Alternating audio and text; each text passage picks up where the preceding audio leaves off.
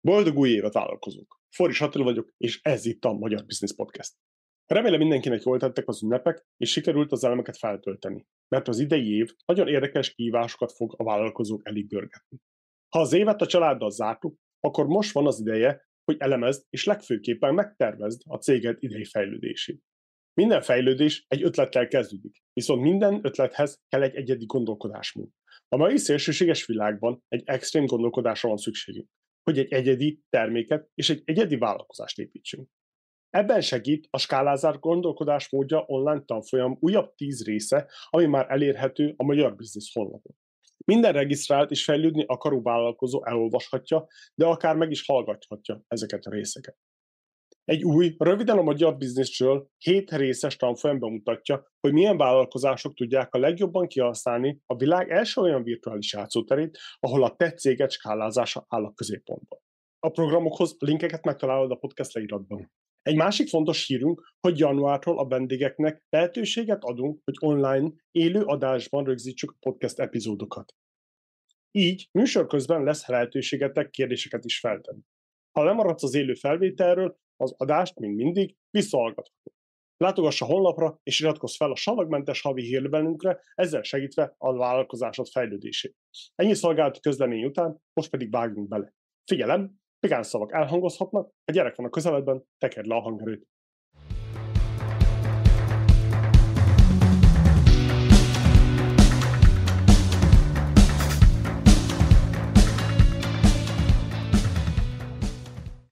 Jó reggel, magyar vállalkozók, Forisot Attila vagyok, és ez itt a Magyar Business Podcast. A mai vendégünk Eisenbacher Csaba, és egy nagyon érdekes témáról fogunk beszélni, amiről nem is hallottam, legalábbis nem ilyen csomagolásban, azt mondja, hogy skálázott agilitás. Jó reggel, Csabi! Sziasztok! Óriási sok jó reggelt kívánok, illetve napszaknak megfelelően minden hallgatónak ki mikor hallgatja. Sziasztok! Valóban Eisenbacher Csaba vagyok, a Kegon Hungary Kft ügyvezetője, relatív friss vállalkozó, és az is timmel, hogy skálázott agilitással foglalkozunk, így van. Ez jó hangzik, de ez mit jelent? Tehát, tudod mit? Kezdjük az elejéről úgy, hogy szoktuk. Jó. Mi, hol születtél, mikor születtél, honnan jöttél, mi a családi háttér, ilyen apróságokról. Jó, jó, rendben. Um, én Budapesten születtem, mint oly sokan, bár ez sok mindent nem jelent, nem éltem Budapesten, csak ugye Pest és vonzás körzetéből a 80-as, 90-es években talán még mindig divat Pesten szülni, és akkor utána visszamenni vidékre, úgyhogy én Sziget-Szent Miklóson, illetve előtte Ráckevén, Sziget-Csépen, tehát ugye a Csepel-sziget mentén, ugye a Ráckeve Sziget-Szent Miklós tengelyen nőttem fel, a Csepel-szigeten cseperedtem, itt szocializálódtam. Igen, és ez a 80-as évek elején volt. Másik kérdés akkor, hogy, hogy hol, milyen végzettséged van? A családban volt-e valaki vállalkozó? Vagy honnan jött ez a vállalkozás? Mindig érdekel engem, hogy mi volt Aha. az a szikra, ami elindított téged abba, hogy na Aha. most vállalkozunk. Aha, jó, hát a, a szikra nem a családból jött, ugyanakkor most ha valami, nem tudom, pszichológus nagyon turkálna, lehet, hogy előbb-utóbb találni valamit, az biztos, hogy az édesapám, illetve a, ugye az apai vonalon a család, a sváb, német vérvonal, ők azért erősen vállalkozó szellemű emberek voltak mindig is, tehát attól függetlenül, hogy mondjuk klasszikusan egy gyárban termelő munkát végeztek, azért ott ment a seftelés, meg a kereskedelem a dollárkeretekkel, és akkor ott a parfüm, meg szappanárulás, meg nem tudom, tehát azt tudom, hogy édesapámnak mindig is volt egy ilyen kereskedői vénája, a nagyapám pedig festőmázolóként maszekolt még a főállása mellett, tehát azért valami volt, ugyanakkor engem ez egyáltalán nem, nem érintett meg, aztán később a rendszerváltás után édesapám kilépett ebből a bizonyos gyárból, ahol mind a két generáció dolgozott, és elkezdett kisboltokat nyitni, és, és a kereskedelemben magánzóként érvényesülni. Ez rám abszolút nem volt hatással, és ugye képzettséges sem befolyásolta, én szépen becsülettel megcsináltam az érettségit, egy, egy sziget Miklósi Elit gimnáziumban, azt nagyon-nagyon-nagyon élveztem, aztán meg ez a teljes tanástalanság, tehát hogy mit csináljon egy 18 éves ember, Magyarországon, ugye külföldön elhajtják egy-két évre, mennyi lássál világot, mosogassál, dolgozzam meg kiben, nem tudom, szóval rájössz, hogy mit akarsz csinálni. Itt meg leültetnek 18 évesen, vagy még 18 évesen se, egy 400 oldalas felvételi tájékoztatóval, hogy akkor légy szíves, bökél rá háromra, azokat írd be egy listába, és ott fogsz tanulni, hát ez hú, de jó. Én akkor már jól beszéltem németül, és érdekelt a számítástechnika, édesanyám meg tanárnő volt, ebből kimatekoztam, hogy német számtek tanár, és így beadtam a tanárképzőre a jelentkezésemet, és föl is vettek, aztán a felvételi után néztem meg sajnos anyukámnak az akkori fizetési csekkét, és akkor ez teljesen lehetetlen, hogy én ezzel valaha foglalkozni fogok. Ez már akkor sem működött annyira, hogy ezt most látjuk kicsúcsosodni, de a lényeg, hogy a iskola, vagy a főiskola, főiskolából egy másfél-két év telt el, egyáltalán nem vonzott, nem tudtam fejlődni semmilyen témában. Németül már akkor jobban tudtam, mint az összes főiskolai tanárom, a német történelmi irodalom nem érdekelt, az IT, azt meg hagyjuk, tehát általános iskolás tanárokat képeztek, 2001-2002-ben járunk, Basic-et, Turbo Pascal-t nyomtak a fejünkbe, teljesen piacképtelen tudás volt, úgyhogy egy jó barátommal akkor indítottunk egy startupot, akkor még nem így hívták, uh. webes dolgokkal, webdesignnal foglalkoztunk, és a, ugye, amit kérdeztél, majd észre fogják venni a hallgatók, hogy képtelen vagyok röviden bármire is válaszolni. A szikla, ez még a válasz része, vesző, a szikra, amit te kérdezel, az igazából nem, ugye nem ez volt a konkrét motiváció, hogy na most akkor vállalkozzunk, hanem magával ezzel a skálázott agilitással én alkalmazottként foglalkoztam egy nagyon nagy telekommunikációs vállalatnál, nagyon-nagyon jó dolgom volt, és megismerkedtem emberekkel, például itt Magyarországon a Janowski Zsoltal, illetve külföldön főleg neves német szakértőkkel, akik ebben mélyebben benne vannak, talán ismerik, ha nem, akkor keresetek rájuk, Torsten Janig, Félix Rüsszel, és még néhány kollégával, akik beszállítói voltak annak a nagy multinak, amiben én dolgoztam, tréning és tanácsadás kell az ott agilitásban, ebben mi segítségre szorultunk, és addig-addig képeztem magam belsőleg, meg addig-addig ismerkedtem azokkal, mint a német, mint a magyar piacon, akik ezt már önállóan csinálják szolgáltatóként, hogy valamikor, amúgy nem olyan régen, 2001 őszén jött ez a bizonyos szikra, akkor még ilyen, mit tudom én, második, harmadik, negyedik hullám volt, úgyhogy a home office-omban körbe-körbe sétálgatva mentek esténként a hosszú telefonok, amikor így puhítottuk, meg spanoltuk egymást, hogy valamit kéne csinálni, és egyszer csak így, így minden összeállt.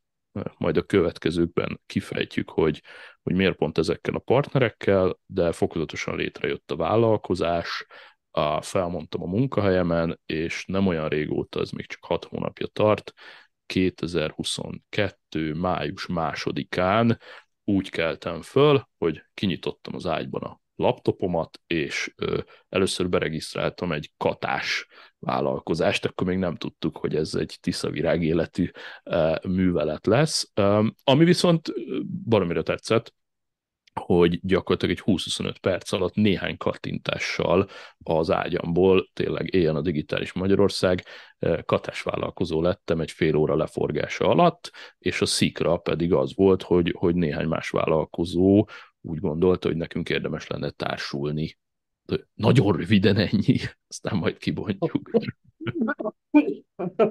nagyon jó, nagyon jó, de nyugodtan használj szavakat, addig, amíg okosságot mondasz, addig eltűrjük a, a műsorba. Uh, igen, ezt átérzem én is, hiszen ez volt nekem is Kanadában, hogy kimentünk, és tényleg uh-huh. reggel az asszony az ágyba leült, és persze franciául volt közüm, nem volt a franciához. Megcsinálta egy 20-30 perc alatt, és én is KFT-n volt, vagy valami hasonló magyarnak, Aha. Magyarországinak megfelelő cégem. Uh, úgyhogy igen, ez, ez valami ilyesmi kéne legyen, vagy ilyen egyszerű kéne legyen minden az életben. Legalábbis a hivatalos dolgok. Oké, okay. egyébként ezek az emberkékkel még tartod a kapcsolatot? Nem akarnak megjönni? Jönni a podcastbe külön? Abszolút, dehogy nem. Én ah, szeretnék majd szépen. egyszer egy, egy második felvonást. Simán, um, meg van beszélve.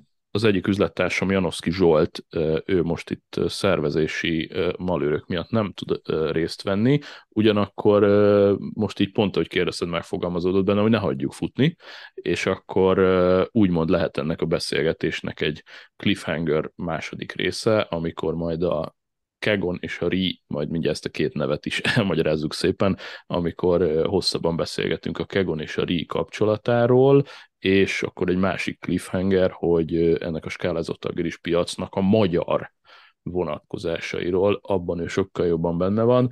Mielőtt elkezdtünk vállalkozni, én 16 évig egy burokban éltem, tehát ebben a nagy vállalatban voltak ilyen-olyan-olyan pozícióim, 12 különböző országban dolgoztam, de mindig ennek a nagyvállalatnak a valahol az ökoszisztémáján belül, és ez a nagyvállalat nincs jelen a magyar piacon, akiről most beszélünk, és tehát direktben, és ezért a magyar piaccal nekem sosem volt kapcsolatom, ami azért is vicces szituáció egy kicsit, mert jelenleg egy olyan Kft-nek vagyok az ügyvezetője, aminek a magyar piacon kell sikereket elérnie. Ebben nagyban támaszkodom a magyar partnereimre.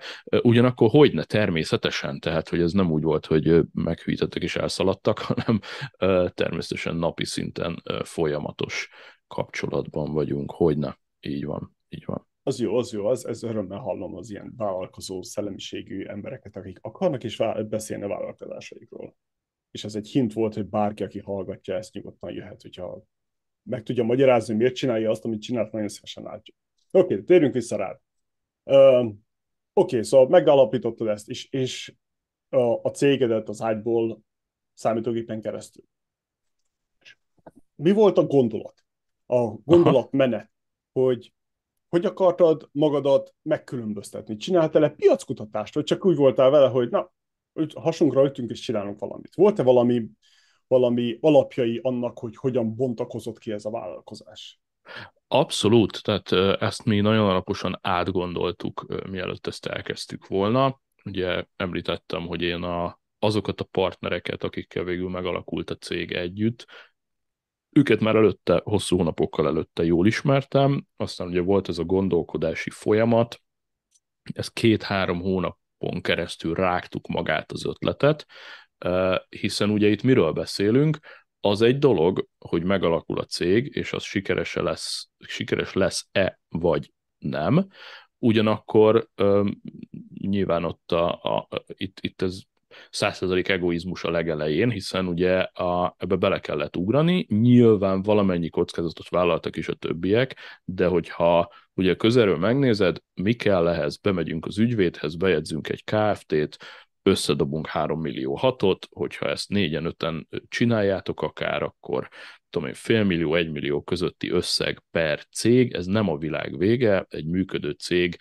berizikóz mondjuk egy egymilliós törzs tőke részt, és akkor együtt ezt eltoljuk. A legrosszabb eset, ami történhet, hogy az az egy millió elég, de még az is az, hogy egy része megmarad. Lényeg az, hogy a partnerek a hűdön nagy kockázatot nem vállaltak, alkalmazottunk ugye az első pillanatban nem volt, mások bőrét nem visszük a vásárra, különösebb eszközbefektetést ezt nem igényel, tehát úgy gondoltam, hogy itt a leges legmagasabb kockázat az az én személyes egzisztenciám, ugye ez kiugrani egy 16 éves multiból.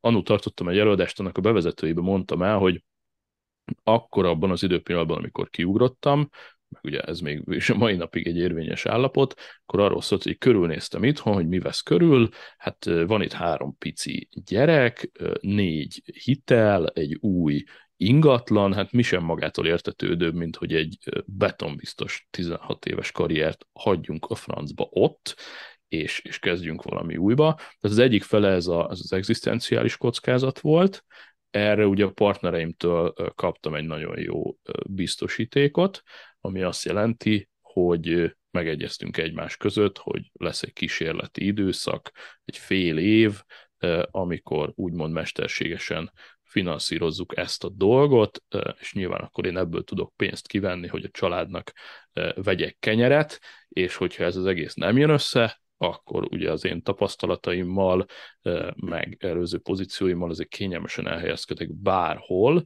és ugye ilyenkor az a mondás, azért ez egy elég gyakori szitu, hát ki tudja mennyire gyakori, de hogy van egy ilyen sablon szituáció, hogy te mondjuk közép-felső vezető voltál egy vállalatnál éveken keresztül, és azt mondod, hogy te szerettem, annyira okos vagy, hogy ezt most már másoknak is el akarod mondani, úgyhogy te elmész tanácsadónak. Itt most gyakorlatilag ez történt, a Kegon Hungary egy skálázott agilitásra fókuszáló tanácsadó cég, most már több kollégával egyébként, meg jelentős nemzetközi ügyfelekkel.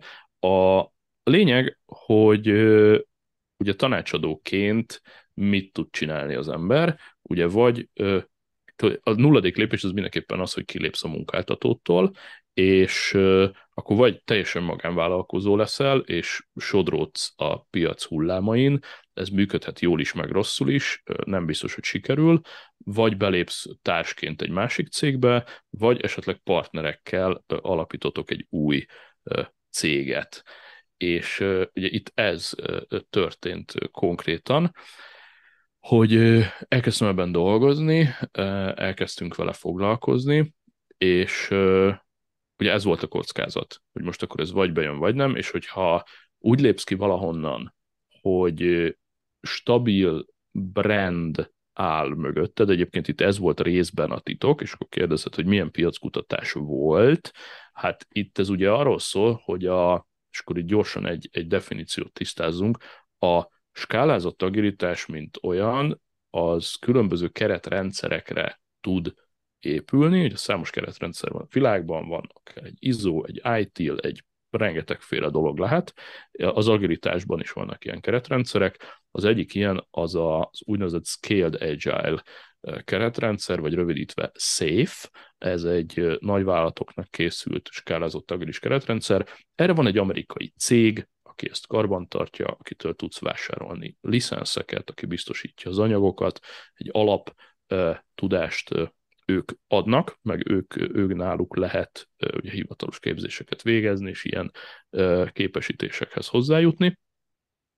És a, ugye mit nézzünk meg? Oké, okay, van a piac, az azt jelenti, hogy van X cég Európában, akinek erre a keretrendszerre szüksége van, és ugye itt az volt a legelső hogy most milyen kockázat csökkentő paraméter, amit én számba vettem, hogy a Kegon AG, ami egy németországi ZRT, magyar fogalmaink szerint. A Kegon ebben piacvezető, és ők hozták be a Safe keretrendszert elsőként egyáltalán Európába tizen pár évvel ezelőtt, Amerikából. Tehát ez gyakorlatilag annyi, hogy nem tudom, autókereskedő szeretnél lenni, és akkor az első nap megkérdez mondjuk a Váci úti Ferrari, hogy esetleg, hogyha nálunk szeretnél nepperkedni, akkor, akkor szívesen látunk, és mondjuk nem a soron kezded használt Swiftekkel. Tehát, hogy ez volt az első ilyen nagy motiváció, hogy Európa legjobb ilyen tanácsadó háza, akinél ugye, mint az előbb említettem, és aki még itt tudja követni a történetet, annak hatalmas gratuláció, hogy a még ugye multis munkaerőként ugye jelentős összegeket elköltöttem én annó ennél a tanácsadó háznál ahhoz, hogy segítsék a saját transformációinkat, kiképezzenek engem, a kollégáimat és még számos más kollégát, majd később belemegyünk, hogy hogy néz ki egy ilyen transformációs roadmap szépen magyarul mondva, vagy hogy, hogy hogy néz ki ennek a folyamata, hogyha mi valahol elmegyünk és transformálunk. Tehát engem gyakorlatilag a Kegon meghívott uh, arra, hogy legyen a magyar brand, vagy a, a magyar franchise, a Kegon Hungary, azt akkor csináljuk közösen, és azt én legyek szíves ügyvezetni, és ez az első pillér a kockázatelemzésnél, és akkor itt egy dolog hibázik, arra már így rá, rájöhetett a, a szemfüles hallgató, hogy ez tök jó, hogy a nagy nemzetközi kegon akkor kegyesen eljön Magyarországra, és majd Csaba fogja őket képviselni, ez fantasztikus, de hogy lesz ebből magyar ügyfél, hogy lesz ebből piacismeret, és, és hogyan fogunk itt tudni Magyarországon nem csak, hogy elindulni, hanem lehetőleg egyfajta ilyen, ilyen felgyorsított indulás, egy ilyen jumpstart, meg nagyon sok szép magyar szó lesz majd még ezen kívül is, tehát hogy, hogy hogyan lehetne egy gyorsított indulással belehúzni. Hát gondoltam volt úgy, hogy szóba állok mondjuk egy magyar tanácsadó házzal, akik szintén már régen nyomják ezt itt a magyar piacon, Ugye, és itt jött a képbe Janowski Zsolti, akivel én már akkor együtt dolgoztam, mint ilyen co tréner, ha ezt lehet így hívni. Ezeket a safe tréningeket általában a szakemberek párban tartják a kedves ügyfeleknek, ennek számos előnye van, tehát ha valahol elmegyünk képzést tartani, akkor ugye tandemben bukkanunk föl, segítjük egymást, dobjuk egymást a labdát, rendezzük a technikai hátteret, kevésbé is fárasztó, hogyha váltogatjátok a témákat, meg sokkal profibb az egész, hogyha két tréner van, amikor trénelünk, tehát ugye tréning és tanácsadás bizniszről beszélünk, és én lehettem az ő wingmenje, vagy, vagy co-pilotja, tehát én ő mellette trénerkedhettem, nagyon fiatal ö, trénerként, vagy hogy is mondja, ez fiatal már nem vagyok, de hogy kevés tapasztalatú ö, trénerként, egyébként 39 éves vagyok, és ö, köszönöm, majd ez nem sokára fordul, valamikor tavasszal, azzal kapcsolatban nem vagyok ennyire boldog, és hogy ez volt akkor ugye a másik, hogy oké, okay, Zsolt 19 éve foglalkozik Magyarországon agilitással, talán az első néhány ember között volt, akik egyáltalán a szájukra vették az agilitást, um, és akkor ugye kérdezett, hogy kockázat, piacelemzés, most ha balra nézek, akkor látom a Kegon AG részvénytársaságot Németországban, akik Európában piacvezetők ebben a témában, ha meg jobbra nézek, akkor meglátom a Janowski Zsoltot, aki 19 éve ezt tolja a magyar piacon, és mindenkit is ismer, és akkor ez a két csapat úgymond kifeszített egy védőhálót, és megkérdezték, hogy én beleugrok-e. És ugye ez volt ez a védőháló, amire ugye azt mondtuk, hogy hat hónapig, akkor itt most van tőke, fog, lesz pénz kenyérre, azért nyilván tök jó lenne, hogyha már bejönnének melók, és, és elkezdeni a cég fenntartani magát, meg, meg kitermelni az én költségeimet, de hogy akkor ezt így nézzük meg. Megkérdezték a feleségemet, hogy ő mikor lenne komfortos, mondta, hogy oké, okay, ez így már látom, pénz stimmel, elfoglaljátok magatokat, tök jó, viszont a Csabának vissza kell adni a céges autóját, úgyhogy létszés szerezzetek neki egy kocsit, és akkor megengedem, hogy beleugorjon ebbe az egészbe, úgyhogy a partnerek ezt is megoldották, lett kocsi is, és akkor gyakorlatilag így indult az a dolog, és ez volt először ugye a kockázatelemzés része, így, így ego perspektívából. A piackutatás az érdekes, most erre nem végeztünk nagyon részletes piackutatást, de hogyha csak felületesen nézed ezt a dolgot, akkor az látszik, hogy a, a SAFE keretrendszer egyre nagyobb ütemben pörög fel Európában. Ugye Amerikában ez már létezik tíz éve, gigantikus cégek, mint a Boeing, a Dell, de akár a, a állami szektort nézem, FBI és még, még számos gigacég használja ezt a keretrendszert. Nagyon sikeresen Amerikában, nagyon komoly piaca van, nagyon komolyan növekszik, jelenleg körülbelül 11 ezer cég foglalkozik széffel, és körülbelül 2 millió ember van a világon, aki valamilyen szép képesítéssel rendelkezik, legyen az egy product owner, egy scrum master, vagy egy architekt, vagy bármi más. Tehát ez egy olyan dolog, ahol a piacon több, mint kritikus tömeg ott van, több ezer cég ezt keményen használja, és itt Európában pedig folyamatosan lendül ez a dolog felfelé. Ha itt egy kicsit körülnézünk, Allianz, Siemens, Bosch, Deutsche Bahn autóiparból, Mercedes, Audi, Porsche, érdekességként szoktam említeni, csak hogy kézzel fogható legyen, például a Porsche Taycan, ami ugye félig szoftver, félig hardware, ez a Safe keretrendszerben épült, tehát hogy lezárjuk ezt a kérdést, tisztáztam magamban a személyes kockázatokat, erre találtunk megoldást, és a piaci kockázatot én így nem éreztem, de hogy ez tényleg csak egy érzés volt, nem előzte meg kutatás, de azt láttuk, hogy a Safe keretrendszer dübörög, Európában egyre nagyobb igény lesz rá, és hogyha megnézed, hogy foglalkozik-e ezzel a keretrendszerrel jelenleg bárki Magyarországon, akkor ugye azt fogod látni, ezt a Scaled Agile-nak az oldalán, egyébként scaledagile.com, ez valakit jobban érdekel, scaledagile.com-on be lehet ütni, hogy transformációs partnereket keresek, puff, Magyarországon, és pontosan kettő céget fog kidobni ez a nemzetközi kereső. Az egyik a Shiva Force, aki egy kisebb, ugyanakkor nagyon-nagyon jó szakemberekkel rendelkező bronz fokozatú Scaled Agile partner, egyébként együttműködés is elképzelhető velük. A, másik pedig a Kegon, aki viszont egy gold partner, és ilyen mennyiségű és ilyen képesítésű tanácsadója, ami nekünk van, az biztos, hogy csak nekünk van Magyarországon, tehát hozzátartozik a kockázat elemzéshez, hogy egy tökéletes monopól helyzetben vagyunk jelenleg, és így szeretnénk megnyerni az ügyfelek bizalmát. Úgyhogy igazából nagyon röviden ennyit arról, hogy mennyire vizsgáltam meg a kockázatokat, mielőtt belecsaptunk. De jó, nekem talán az a legjobb dolog, ami tetszett ebbe a történetbe, a rövid történetbe, hogy, hogy rögtön arra fókuszáltál, hogy kollaboráljál. Nem Igen. tudom, valahogy nekem az, az a, úgy tűnik, hogy általában is, még itt is, Amcsiba is a kicsik, de főleg Magyarországon a, a kezdő junior vállalkozók, azok valahogy ezen túl siklanak, hogy, hogy kollaboráljunk együtt másokkal, mert hát tényleg, ahogy te mondtad, hogy csak ha más nem, de ketten kiálltok, és ketten tartjátok azt a coachingot. Igen. Valószínűleg az embereknek többsége azon fog gondolkodni, hogy oké, okay, ez csak egy fél pénz, csak 50%-ot kapok, viszont a, a munka az, az nem két, nem két, fele olyan könnyű lesz, hanem, vagy ne, nehéz lesz, hanem uh-huh. harmad olyan, mert, mert kevesebb a stressz, akivel megbeszéljed, sokkal himulékonyabb a dolog. Csináltok kettőt, hármat, és utána már pak, pak, pak, mennek a dolgok is.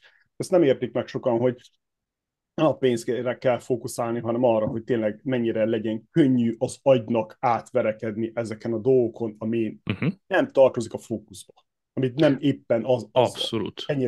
kenyérkeresésre fektetünk.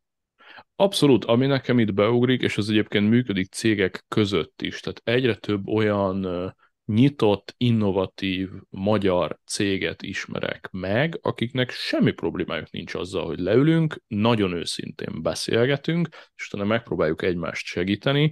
Azt gondolom, hogy ez a, ez a fenntarthatóságról szól. Tehát, hogy teljesen egyedül lehet, hogy te sikeres leszel egy darabig, de hogy mi van, hogyha jön valami kis völgy, valami nem kerek, és hogyha te, neked nagyon jól megy, akkor valószínűleg sokkal könnyebb a többieket ignorálni, ha meg esetleg kevésbé, akkor meg kihez fogsz fordulni. Én azt gondolom, hogy ez egy ilyen adok-kapok sztori, és én inkább az a fajta vagyok, és ezt képviseli a cég is, hogy maximálisan beletesszük minden, nem csak ügyfélbe, partnerbe is a bizalmat, és akkor is segíteni fogok mindenkinek, ha abból egy fillér sem jön vissza, mert, mert ez egy olyan energiabefektetés, ami egyébként meg bármikor meg tud térülni. Én látok egy lehetőséget, föl foglak hívni téged, hogy figyelj, menj oda, szerintem te oda jó lennél, akkor valószínűleg te is meg fogsz kérni erre engem, és ez egy ilyen nagyon egészséges, oda-vissza működő történet, én ezt egyébként el sem tudom képzelni másként, csak, csak csapatban, és van a partnerekre ez, ez kifelé is ugyanígy vonatkozik. Igen, másik nagy gond ezzel az egész gondolkodásmóddal, hogy nem, nem realizáljuk, de mint vállalkozó, és csak mint vállalkozó, mint, mint, mint ember, ugyebár van a családod, van barátok, ismerősök, de ugyanúgy párhuzamos, párhuzamba állítva a, a cégek is ekoszisztémát építünk. Igen. Itt nem az van, hogy én veszek valamit is, odadom, és veled megcsináltatom, csicskáztatlak, és eladjuk a vendég, a vevőnek. Nem, nem, nem. Ja. Kellenek partnerek, kellenek kapcsolatok, akik jó, akik odaszólnak neked, egészséges, ilyen konstruktív kritikákat adnak, mikor bajba vagy, nem látsz ki a fejedből, mert annyira homályos a világ, akkor van kit felvegyél, és ismerik a helyzetedet, tudnak egy, egy jó szót szólni, nem rossz indulatból mondanak valamit. Ez annyira fontos, hogy el se tudják képzelni az emberek. Valahogy az ember, a kezdők mindig megakadnak azon, hogy pénz. Pedig nem. Mindig ezt mondom, hogy az utolsó, a dolog, amire kéne gondoljál, az a pénz. Az, hogy hogyan épített fel, kire támaszkodsz, honnan veszed, hogyan csinálod, ki fogja legyártani, stb. stb. Sokkal fontosabb, mint a pénz. A pénz az majd a rendszernek a letisztulásából, az egyszerűsítéséből fog jönni, főleg a profit. Így van. Így van, e- abszolút. Ezt, abszolút. Ezt nagyon sokan elfelejt, el, elsiklanak felette, és nagyon örülök, hogy ezt így felhoztad, és sikerült kicsit jobban nyomni ezt a témát, hogy hé, ébredjünk már fel. Oké, okay. következő kérdés, és akkor hogyan kezdtétek? Mi volt az a, az a, az a első két-három alkalom, vagy, vagy lépés, amit csináltatok ahhoz, hogy, uh-huh. hogy ebből legyen is valami? Mert ugyebár beszélni könnyű róla, de tényleg az, hogy uh-huh. gyakorlatban mi az a hiba, amit elkövetett, illetve mi az, ami, ami nagyon segített esetleg, amiről nem is tudtatok, mert ugye már az uh-huh. a szép a dologban, hogy az ember próbálja a kis ágakat, a kis csápokat ki, kialakítani, meg bevonzani a más embereket, viszont mikor onnan jön egy jó hír, ahonnan nem is várnál, az ilyen meghökkentő, ez ilyen kellemes Igen. meglepetés. Volt-e ilyesmi nálatok? Abszolút, ez a, ez a honnan kezdjük, vagy mivel kezdjük, ez még mindig zajlik. Tehát valójában úgymond még mindig kezdjük, uh, hiszen ugye folyik az alapozás. Tehát az, hogy a, mondjuk ezt a kis katárt összedobtam május másodikán, ez ugye arra volt jó, hogy mindenféle cég és partnerség nélkül, ha kell, önállóan el tudjak vállalni egy tanácsadói munkát, és az első két-három ilyen munka, tényleg amivel én személyesen magamat, meg a családomat fenntartottam, az tényleg először egyéni vállalkozóként volt. Ugye az említett Kegon AG, nevezhetnénk akár anyacégnek is, de én jobban szeretem partnernek nevezni, hogy ők rengeteg ügyféllel rendelkeznek, főleg a német nyelvű piacon, Németország, Ausztria, Svájc, de másfelé is, és ők ugye felkínálták nekem azt a lehetőséget, hogy szárnyaimat bontogatva, egyfelől pénzkereseti célból, másfelől pedig tudás szerzési célból én részt vehettem olyan említett tandem oktatásokon, ahol volt egy fő, nagyon tapasztalt, kegonos tréner, és én, mint azért szintén láttam ezt-azt 16 év nagy vállalat után, és ennek mondjuk nagy része vezetőként, aztán később agilitás implementálásával is foglalkoztunk, tehát azért én is láttam ezt-azt, ugyanakkor a Kegon azért egy nagyon-nagyon magas minőséget képvisel, tehát elkezdtem magamat csiszolni, elkezdtem, és itt egyébként rettenetesen jól jött a COVID munka szempontból, tehát ugye nem kellett megmozdulni. Én Pécset élek, szereztem egy jobb minőségű webkamerát, fényeket, monitort, laptopot, mikrofont, és, és az a szerencsém volt, hogy kimozdulás nélkül a, a pécsi nappalimból szépen be tudtam dolgozni ilyen online tréningek tartásába, hiszen ugye a nulladik pontban magyar ügyfeled még ugye nincsen, tehát itt, itt támaszkodtunk erősen a, a németekre, egyébként a mai napig csinálunk közösen munkákat, az mondjuk egy nagyon pozitív hír, és ez talán a, most így egy magyar ö, esetleges potenciális ügyfél ezt hallgatja, és azt mondja, hogy Jézusom, ez itt valami kezdő, aki még Németországba járt gyakorolni, és akkor ő majd ezt itt Magyarországon el akarja nekem adni, úristen. Na, ad egy, Magyarországon is vannak nálam jóval tapasztaltabb ö, tanácsadók a csapatban, másrészt pedig ö, nagyon szívesen beszélek arról is, hogy ö, hát volt olyan sikerem kint, hogy már van olyan önálló account, vagy nagy ügyfél, akit egyedül viszek, illetve számomra sem érthető, és a német kollégák is fontosan kérdezgetik, hogy miért nekem vannak az egyik legmagasabb értékeléseim a ezeken a tréningeken. Tényleg meglepő, mert ugye saját magadban nem biztos, hogy annyira hiszel, nem biztos, hogy ezt annyira látod. Én úgy vagyok vele, hogy most én vagyok itt az új fiú. Valószínűleg nem a tudás, inkább a, a stílus, tehát hogy nagyon jól elszórakoztatom őket a tréningeken, és biztos csak ezt pontozzák föl. Úgyhogy magyar ügyfelek ne ijedjetek meg, azért van itt tudás rendesen, meg folyamatosan importáljuk is. Tehát hogyan indultunk dióhéjban? Úgy indultunk, hogy Csaba akkor elkezdett külföldi ügyfelekkel dolgozni, hiszen magyar még akkor nem nagyon volt, és úgy elkezdtünk foglalkozni marketinggel. Most itt ebben az az izgalmas, hogy ugye egy személyben vagyok, marketing, pénzügy, HR, a saját asszisztensem, ügyvezető és minden egyéb. Marketinghez sem értek semmit. Persze vannak tök jó szakemberek körülöttünk a, a cégcsoportban, akikre lehet támaszkodni, először ugye, fel, hogyha most valaki megnézi a kegon.hu-t, akkor ez egy relatív egyszerű, konzervatív oldal, néhány helyen egyébként még fordítási hibákkal, tehát ez gyakorlatilag teljesen őszintén a, a német DE oldalból gépi fordítással, imittamotto volt időm belejavítottam, készült egy oldal, ami azért van, hogy legyen. Tök jó, megvan a domain, megtalálható ott az én e-mail címem, telefonszámom, kegon.hu, hurrá. És ugye honlapod van, az egy dolog, és akkor el kell kezdened kampányolni is.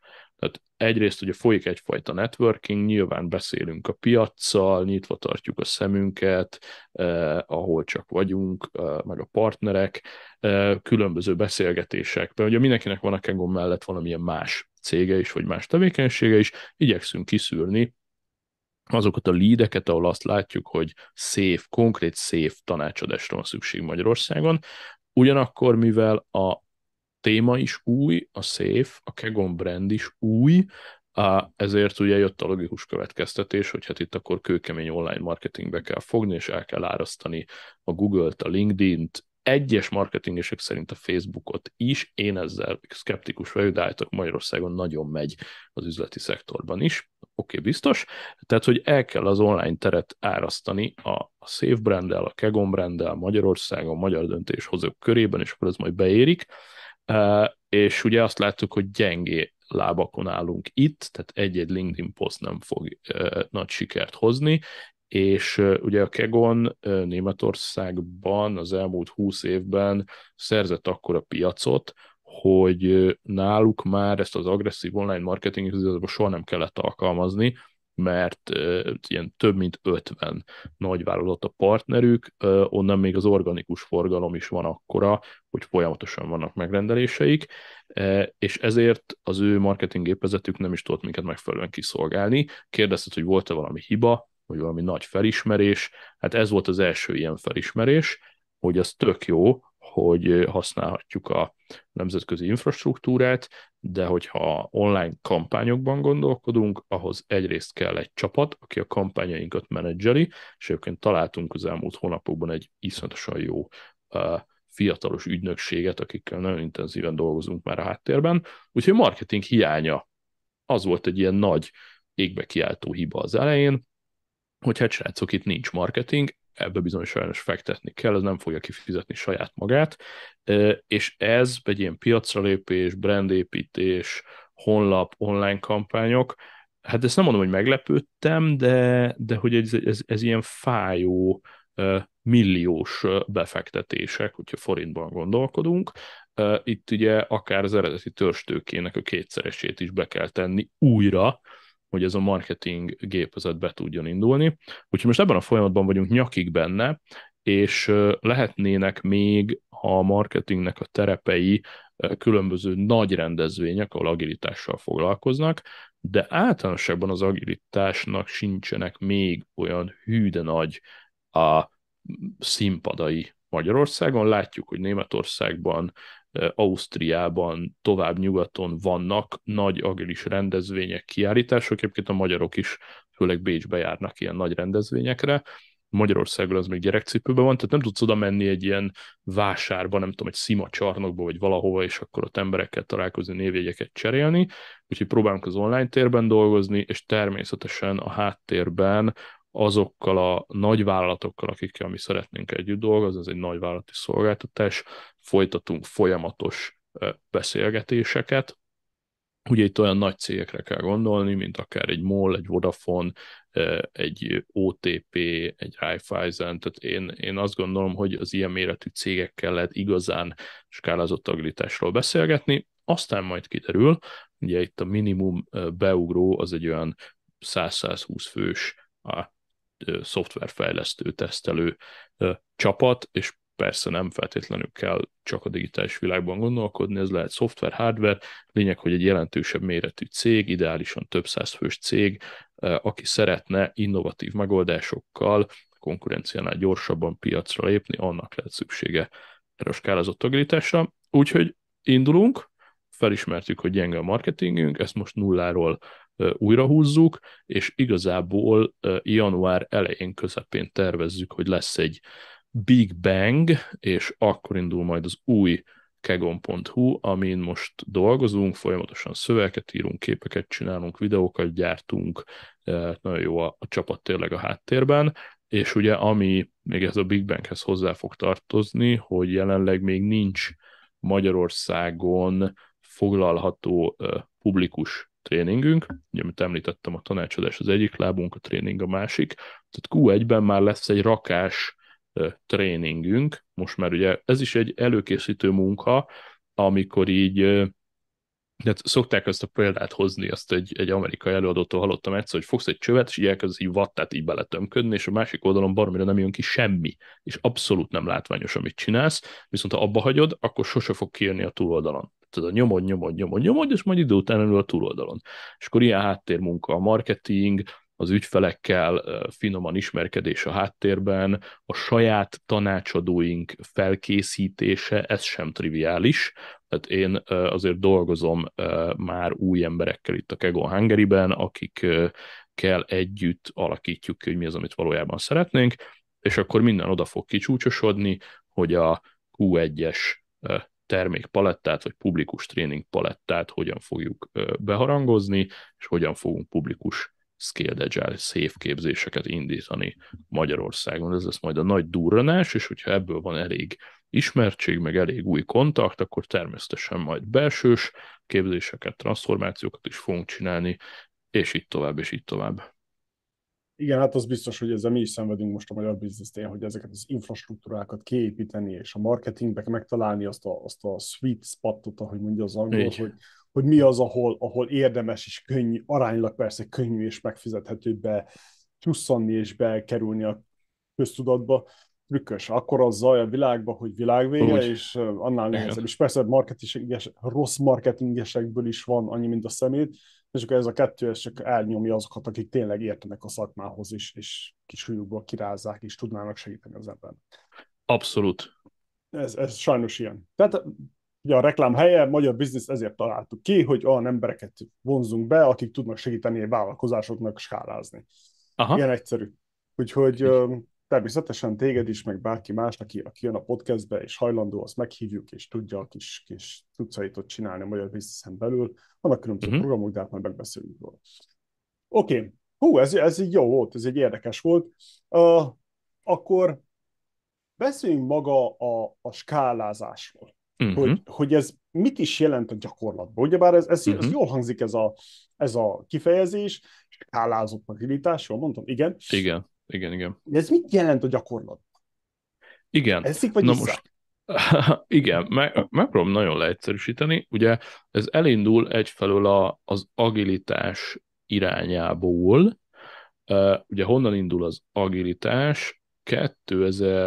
2001-ig kell visszamenni, tehát 21 éve született az agilis kiáltvány, amit ugye az agilemanifest.org oldalon bárki el tud olvasni. Ez egy 21 éves dokumentum, amit annó a szoftveripar különböző szereplői, magánemberek okosan összedugták a fejüket, és ezt megírták.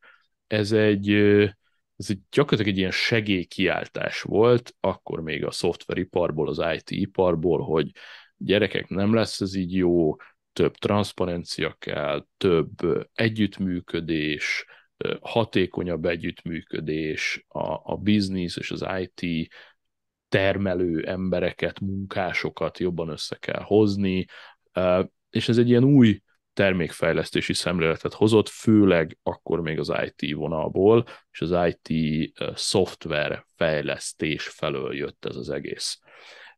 És akkor ehhez két dolog, ugye manapság ez azért is erősödött föl, mert ugye azt mondjuk, hogy igazából minden cég, szoftver cég egy picit kisarkítva, de ugye látsz olyan példákat, hogy hogy felforgatta a piacot a szoftver, klasszikus klisék, a, az Apple, az Amazon, az Airbnb, a Netflix, ezek szoftverek. Ezek nagy részt szoftverek, oké, az Apple-nek van egy pár hardware is, de azt is agilisan kell fejleszteni. Itt ez arról szól, hogy mekkora szeletet tudsz kiszakítani a, a világpiacból, hogyha te szoftverben, digitalizációban béna vagy. És ez az agilitás erről is szól, hogy hogyan lehet ezt jobban megközelíteni. Gyakorlatilag, nagyon-nagyon leegyszerűsítve, kicsi 9-11 fős csapatokat hozol létre, akik product ownerekkel, scrum masterekkel együtt működve azon dolgoznak, hogy a cég innovatív termékekkel gyorsan piacra tudjon lépni. Ez kicsit összehasonlítva mondjuk a, a vízesés projekt módszert annal, ez itt arról szól, hogy nem egy-két évre tervezek valami gigatermékfejlesztést, hanem kitalálok valamilyen MVP-t, egy, egy minimum piacra dobható, minimum használható dolgot, eh, viszonylag kevés eh, funkcióval és olcsón, ezt gyorsan a piacra dobom, és utána ezek a fejlesztő csapatok elég szabadan, kreatívan és transzparensen dolgoznak azon, hogy pici, apró lépésekkel hogyan lehet ezt a terméket fejleszteni, és itt írgalmatlan fontos a validáció. Tehát manapság már nem tudsz úgy terméket fejleszteni, ha csak nem vagy valami gigantikus zseni cég, aki olyat dob majd piacra, hogy wow, sose láttuk még. Tehát, hogy ha nem tud megengedni magadnak azt, hogy lent a pincében fejleszted a terméket, majd kijössz a napfényre, puff, itt a két termék, kész termék, több százer dollárt fektettem bele, és akkor most vagy megy, vagy nem. Ha nem megy, akkor ott a földbe álltál, ha megy, akkor oké. Okay. Most már ez nem így működik. Mondok egy ilyen totál hétköznapi példát. Vannak az utcán ezek a bérelhető rollerek. Én nagyon szeretem a kütyüket, nagyon hiszek az elektromos mobilitásban, főleg ebben a mikromobilitásban, a rollerekben főleg, és amikor ezek megjelentek először Európában, egy három-négy éve, akkor ilyen nagyon buta, egyszerű, tényleg a boltban vásárolható legolcsóbb roller volt átfestve mondjuk fehérre meg zöldre, annyit tudott tényleg, hogy a telefonoddal valamilyen úton, módon ki tudtad nyitni a, a rollert, és el tudtál vele indulni, meg utána kaptál egy, egy csippantást, de hogy nem volt benne semmilyen technológia, gyakorlatilag a telefonod volt itt a, a GPS és az egyéb adatkapcsolat, és volt egy nagyon buta roller, amit ki tudtál bérelni, és tudtál vele rollerezni az utcába, majd leraktad. Ennyi. Ezzel ők azt akarták validálni, hogy vannak Európában olyan emberek, akik fizetnek egy-két eurót per kilométer, és akkor tudnak ezzel suhanni.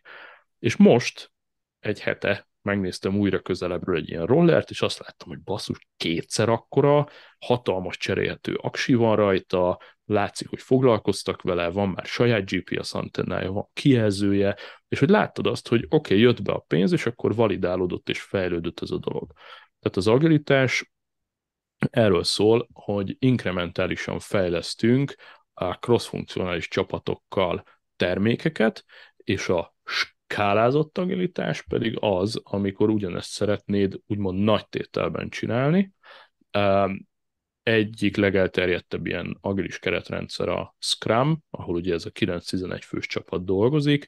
Scrummal még egy két-három csapatot lehet, hogy össze tudsz hangolni, de amikor arról van szó, hogy valami nagy terméket építünk, mondjuk egy ilyen rollert, amihez kell hardware, szoftver, tényleg egy komplex sztori, és mondjuk dolgozik rajta 300 ember, 300 embert nem tudsz alap Scrum módszertannal összehangolni, és akkor itt jön a skálázott agilitás, ami abban segít, hogy oké, okay, hogy fog ez a 10-15-20 csapat tudni egymásról, hogyan fogunk tudni end-to-end egy folyamatot kitalálni, ami termékötlet, termékfejlesztés és termék karbantartás, üzemeltetés minden együtt, ugye nem akarok silókban dolgozni, hanem egy teljes termék mentén, egy értéklánc mentén end-to-end együtt akarunk dolgozni, kellenek hozzá bizniszemberkék is, akik képviselik ezt az ügyfélnél, akik ismerik a piacot, és hogyan tudok egy nem 9-11 fős, hanem mondjuk egy 120 fős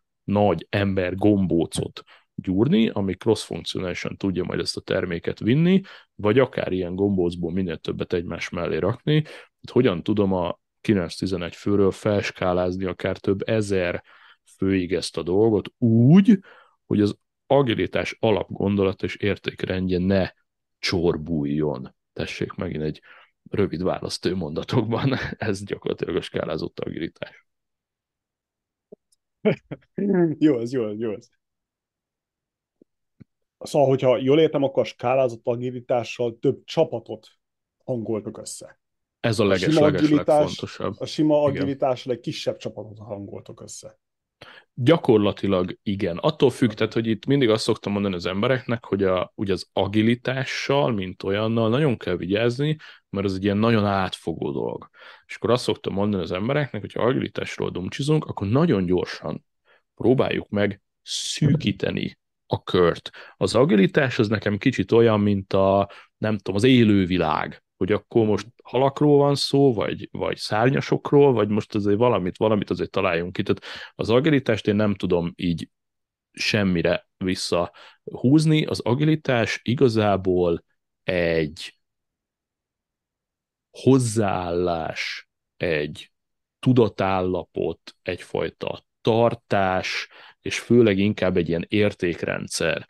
És akkor azt mondom, hogy milyen eszköztárat használsz, vagy milyen keretrendszert használsz, akkor ugye nagyon gyorsan felszokott merülni ez, hogy Scrum. És akkor már azt mondjuk, akkor ezt az agilitást tegyük félre, tényleg ez ilyen nagyon giga mega topik, akkor nézzük azt, hogy oké, okay, mi az, ami ennél kicsit konkrétabb. Jó, egy Scrum keretrendszer azt mondja, hogy kell egy product owner, aki mocskosú képben van a termékkel.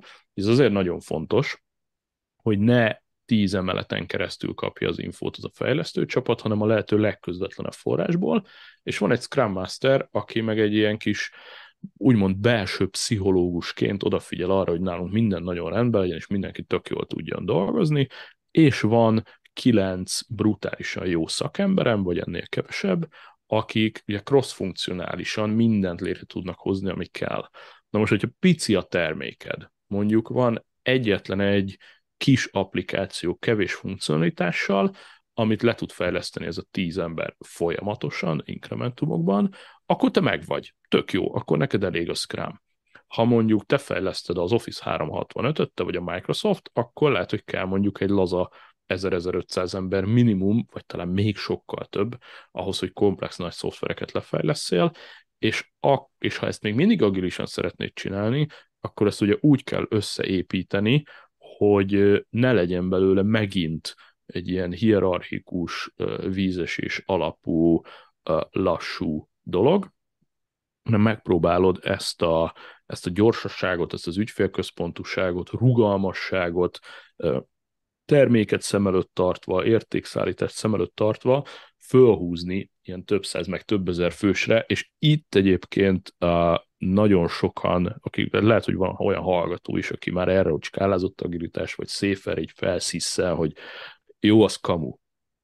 Mert hogy akik nagyon mélyen benne vannak ebben az agilitásban, és akik ennek a az evangelistái évek óta, ugye évtizedekről nehéz beszélni, mert kb. 20 éve van közöttünk ez a sztori, de mondjuk két évtizede, azok azt mondják, hogy az az igazi agilitás, amikor tényleg csak az a kicsi csapat, és akkor ők ki tudnak bontakozni, vagy max. két-három csapat, és az egész skálázott agilitás, ez ilyen nagyvállalati kamu, ennek semmi értelme.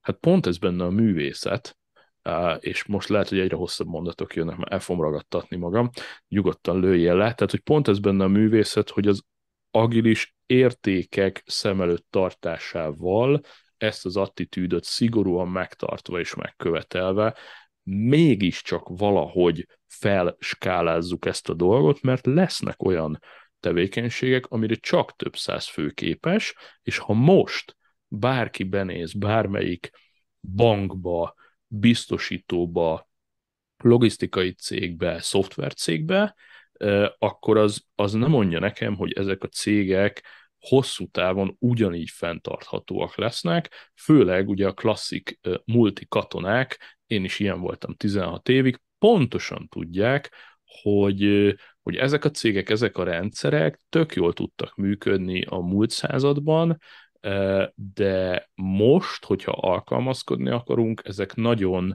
lomha, sérülékeny cégek, akik a mostani piaci körülmények között bármikor eltűnhetnek a radarról, itt a szegény Nokia-sok mindig csuklanak, mert ez egy ilyen népszerű példa, de mondhatnánk mondjuk a, a BlackBerry-t is, vagy mondhatnánk Kodak. akár a... Hogy?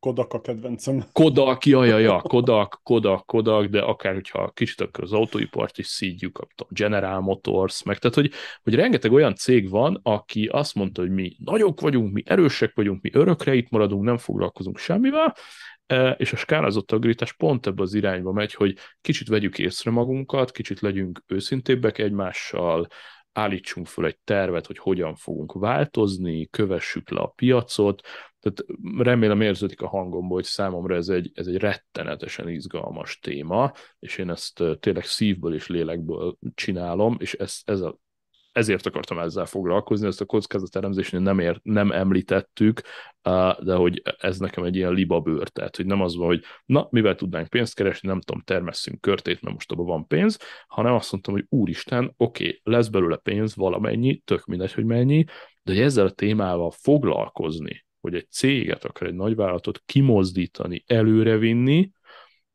na ezt a, a, a, a, a pozitív érzelmi töltetet, vagy ezt a lelkesedést lehet a Kego Hungary-nél megvásárolni, hogyha valaki szeretne ilyen transformációba kezdeni. fú, oké. Okay. E, e, legfontosabb gondolat, szerintem minden hülyeség, ami nem működik. És Aha. minden jó dolog, ami működik. Úgyhogy ez egy olyan dolog, hogy, hogy azért, mert most tényleg ez az agilitás, ez annyira szexi, hogy világvége, ja. hogy a csapból is ez, ez, ez folyik, ne legyünk, uh, hogy mondják ezt, uh, ne legyünk... Hát én azt mondom, hogy ne csapjuk be magunkat, én ezt szoktam Igen, inkább mondani. próbáljuk ki. Ne, ne, ne arra, össz, ne arra a, tegyük a hangsúlyt, hogy milyen érzésünk van azzal kapcsolatosan, ami borzasztóan könnyű, mint ember, de mint vállalkozó, ez nagyon nehéz. Hiszen tényleg Igen. azzal, hogy oké, okay, próbáljuk ki. Mindig ezt szoktam mondani mindenkinek, hogy csak próbáld ki. Próbáld Igen. ki, mérjed, nem működik, semmi baj, dob ki. Nem, nem való mindenkinek. Ez olyan, hogy nem mindenki szereti a csak is fagyni. Ja. Ez, abszolút. Ez... Abszolút, abszolút, és itt, itt nagyon gyorsan bejön a képbe ez a fake agile, és ugye ezért is vannak ilyen komoly hit viták az iparban.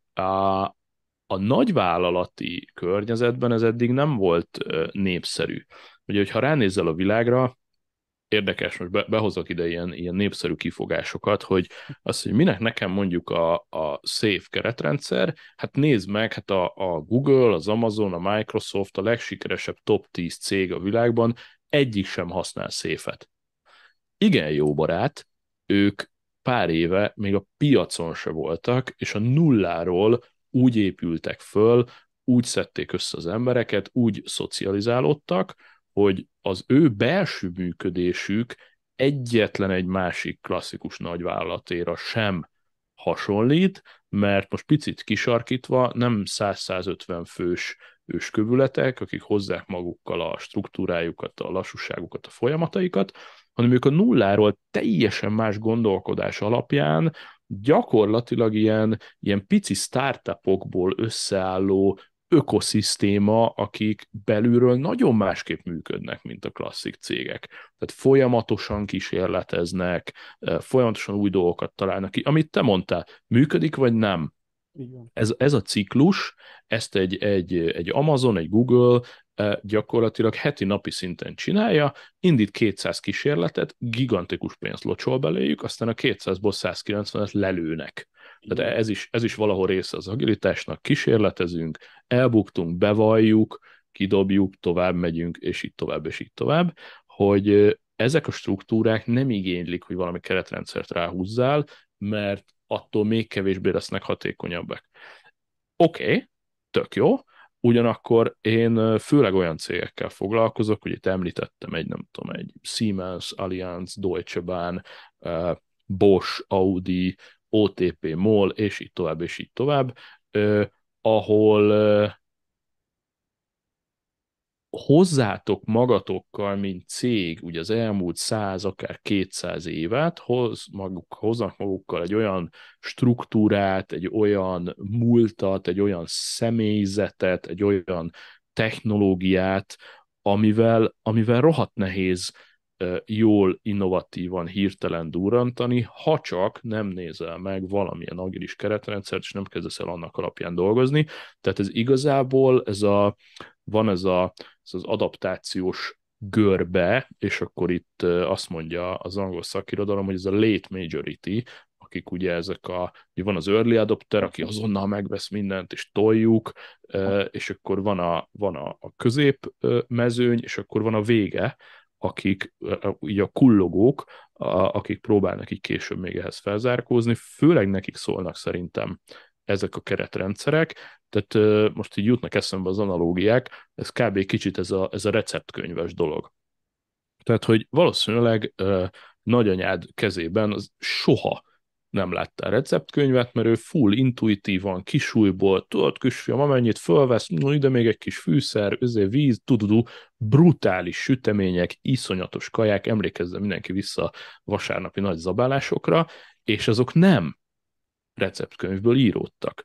De te nem mész oda a könyvesboltba, és azt mondod, hogy gyerekek, az összes receptkönyv szar, hát a nagyanyám se használja, nem. Az egy kezdő háziasszonynak rohadtul kell, vagy, vagy akár nekünk, fiúknak, akik évente egyszer beszólunk a konyhába, én például még ritkábban, nekünk marhára kell egy receptkönyv, hogy tudjunk honnan dolgozni. Tehát az egész skálázott agilitás, meg maga az agilitás, ez egy recept próbáld kikóstold meg, és ugye visszakössek az eredeti gondolatomra, hogy ami miatt nagyon-nagyon sok kritikát kap ez az egész, hogy működik-e nekem, fog-e működni, stb., az az, hogy nagyon-nagyon-nagyon-nagyon sokan csinálják rosszul, és folyamatosan marketingelik magukat kifelé, hogy ők bizony egy agilisan működő nagy vállalat. E, nagyon szívesen vitatkozok bárkivel erről, a fölmész egy LinkedInre, vagy bárhova, és azt mond, agilis nagyvállalatokat keresel, ennek több mint a 80%-a nettó kamu. És ezért baromi fontos, hogy ha, ha ilyen transformációval akarsz foglalkozni, akkor minden körülmények között keressél külső tanácsadót. Most nem azért, hogy én tudjak venni kenyeret, nekem teljesen mindegy, hogy hozzánk jöttök, vagy máshova, azért, mert kívülről nem látjátok magatokat. Tehát ez triviális tök érdekes, hogy Magyarországon nem biztos, hogy ez a kultúra része. Nekem ez én nagyon meglepődtem már a, a 2000-es években is, és lehet, hogy az USA-ban is hasonlóan van, hogy a német KKV-k már a 90-es évek elejétől alapvetésként költöttek arra, hogy behívtak egy külső tanácsadót, tényleg abszolút egyszerű német kisvállalkozók, és ők aztán igazán a KKV-k, hiszen, hiszen a KKV az, aki a legkevésbé látja magát kívülről, és nincs is erőforrása igazából arra, hogy bizonyos dolgokat megoldjon, és a németeknél ez, ezt láttam gyakorlatként, mondom már a 90-es években, és tökre meglepett, hogy, hogy van ilyen munka, hogy üzleti tanácsadó, aki látott már sikeres, meg sikertelen cégeket, az oda megy, és nem fogja megoldani helyetted, de elmeséli, hogy figyelj, amit itt ti csináltok, az máshol úgy megy, hogy, és egyébként az a trend, hogy, és így lehetne, hogy. Nyilván te szuper innovatív vagy, akkor ez nem kell, de hogy tanácsadás, kívülről nézni a dolgokat. De az egyik nagy ilyen elrontás a piacon, amit látok, amikor, amikor konkrétan hazudnak, ez a mi is nagyvállalat vagyunk, pedig nem is. A másik pedig az, amikor bár hívnak tanácsadót, hívnak trénert, de van bennük egy ilyen ösztön, hogy de mi ezt akkor is jobban tudjuk, és megvásárolják a tudást, aztán utána a legkritikusabb fázisban elküldik a tanácsadót, hogy jó, jó, jó, innentől ezt mi megoldjuk. És akkor ez a klasszikus, hogy elindul a gyerek a biciklivel, pofára esik, összekarcolja a bringát, de nem fogja bevallani, hogy, hogy pofára esett. Ja. Igen, én nagyon sokáig úgy voltam hogy minek konzultás. Uh-huh. Minek? Uh-huh. Én is tudom, én is meg tudom oldani. Csak ja. utána rájöttem, hogy igen, bizony, bizony, ez, ez tényleg józan parasztész kell a, a, a cégépítéshez, legalábbis véleményem szerint. Uh-huh. Szóval vannak olyan helyzetek, főleg olyan szakasz az életedben, bármi, bárkiről legyen szó, hogy egyszerűen összecsapnak a hullámok a fejed fel. Ja. És akkor ez eltart. Ez nem egy-két hét, hanem egy-két ja. hónap, ne adj Isten, pár, akár egy pár év is lehet. És ekkor van az, hogy tényleg kell az a külső szem. Mindig uh-huh. próbálom magyarázni, hogy ez mint egy foci meccs, vagy bármilyen más sportág, ahol bocsánat, két csapat, uh, csapat játszik, uh-huh. hogy az egyik oldalon van a cég, a másik oldalon pedig van a piac. Uh-huh. És kell egy bíró, aki megmondja, hogy kinek van igaza. Ja. És ezért kell az, aki, aki érzelemmentesen, őszintén meg tudja neked mondani, hogy mi a helyzet. Úgy, Abszolút. hogy nem akar rossz indulatú lenni. Hogy nem az a, nem az a szándéka, hogy te most veszítsél hanem az a szándéka, hogy segítsen. És ez az, ami, ami nagyon trükkös, és egy másik nagyon fontos gondolat, amit nagyon sokan nem, nem nekem is beletelt, hogy 40 évben mire rájöttem erre, a, ami, ami nagyon fontos, hogy alapvető gondolat, hogy téged, mint vállalkozás mindig az fog megölni, amit nem tudsz. Pontosan. Nem az fog, nem az fog téged lelőni a, a vadász, akit látsz a, a röng mögött, hanem az, aki nem látsz. Uh-huh. Mindig az, az a tudás, az a hiányosság fogja tönkretenni a cégedet, a csapatodat, a termékedet, amiről nem tudsz. ezért mindig fel kell tenni a kérdés, hogy mi az, amit nem tudok. De hát ez borzasztóan nehéz, hogy most önmagadba belenézzél, és a csapatodba belenézzél, és a cégedbe belenézzél, és elemezzed, hiszen te, mint, mint vezető, nem konkrétan ez a fő, fő munkát. De ugyanakkor kell erre is időt szállni. Például tetszik nekem a, van itt egy cég Bostonba, akik kifejezetten minden évben azért ülnek le egy hétvégére, vagy egy hétre, azon agyalnak, beülnek egy ilyen, elmennek egy ilyen retreatre, ott alszanak, viszik a családot, vagy néha nem viszik, és, és esznek, isznak, és hülyéskednek, és bóckodnak, de az a célja az egésznek, hogy hogyan nőjék meg a saját cégüket. Uh-huh. Szóval uh-huh. ez borzasztóan erős. Mert akkor Igen. megtalálod a saját gyenge pontodat, és tudod, hogy azt hogyan lehet kezelni. Nem muszáj megjavítani. Hiszen uh-huh. nem az a lényeg, hogy most minden erősek legyünk. Csak az, hogy készüljél fel hogy oké, okay, itt van egy rés a pajzson, ha beüt a krek, hogyan fogunk mi erre reagálni? Lehet, sose fog beütni a krek. De lehet, hogy Abszolút. És akkor mit ez csinálunk? Nagyon, akkor kezdünk ez... el vakarózni? Így van. Így van. Ezt tanítjuk mi is nap, mint nap. Az agilisoknak is ez az egyik, egyik alapelve, hogy akkor tudod ezt a folyamatos kísérletezést, innovációt, előremenést megvalósítani, hogyha van egy ilyen sense of urgency. Tehát, hogyha ha, ha, ha mindig, lehet, hogy ez hülye hangzik, de mindig érezd magad egy picit veszélyben. Te vagy a következő Nokia, bármikor lehet bármi. Mindig veszélyben vagy. Szerintem ez a trükk az egész, hogy te Igen. mindig veszélyben vagy, mert valaki a piacon, lehet egy másik nagy cég, lehet, hogy még nem is tudsz róla, hanem más yeah. országban vannak, más kontinensen vannak, lehet, hogy két egyszerű kis parasztfiú a garázsba próbálja összerakni a következő, nem tudom, lézerágyút, amivel kiütnek yeah. téged a piacról. Így kell hozzáállni a dologhoz. Ezt nehéz pozitívan eladni, tehát most akkor azt fogja uh-huh. mondani a hallgató, hogy ti negatívak vagytok, és paranoidok vagytok, és minden jó lesz. Ezt valójában lehet ezt pozitívan is csinálni, és hogyha ezt a dolgot megpróbáld magadban elnyomni, és nem odafigyelni, na akkor vagy valójában veszélyben. Ez van ez a magyar mondás is, hogy jobb félni, mint megijedni. Ez nem egy brutál negatív paranoia, ez csak annyi, hogy egy egészséges mértékben, mondjuk, én nem tudom, az energiát 10%-át arra áldozott, hogy egy kicsit azért nézzél jobbra-balra, ne legyünk teljesen vakon, és egyébként nagyon tetszett ez a, ez a cucc, amit mondtál, ezt lehet, hogy lopom ezt az ötletet, Arra. mert tökre, tökre szerveznék ilyen konferenciát, hogy oké, okay, akkor okosítsuk ki egymást, hogy milyen, milyen akadályt tudunk, ja, ő meg a cégedet, milyen akadályt tudunk gördíteni, ez tök jó. A, szoftveriparban van egy hasonló példa, és ez megint egy, egy hozzáállás, egy attitűd, egy mindset.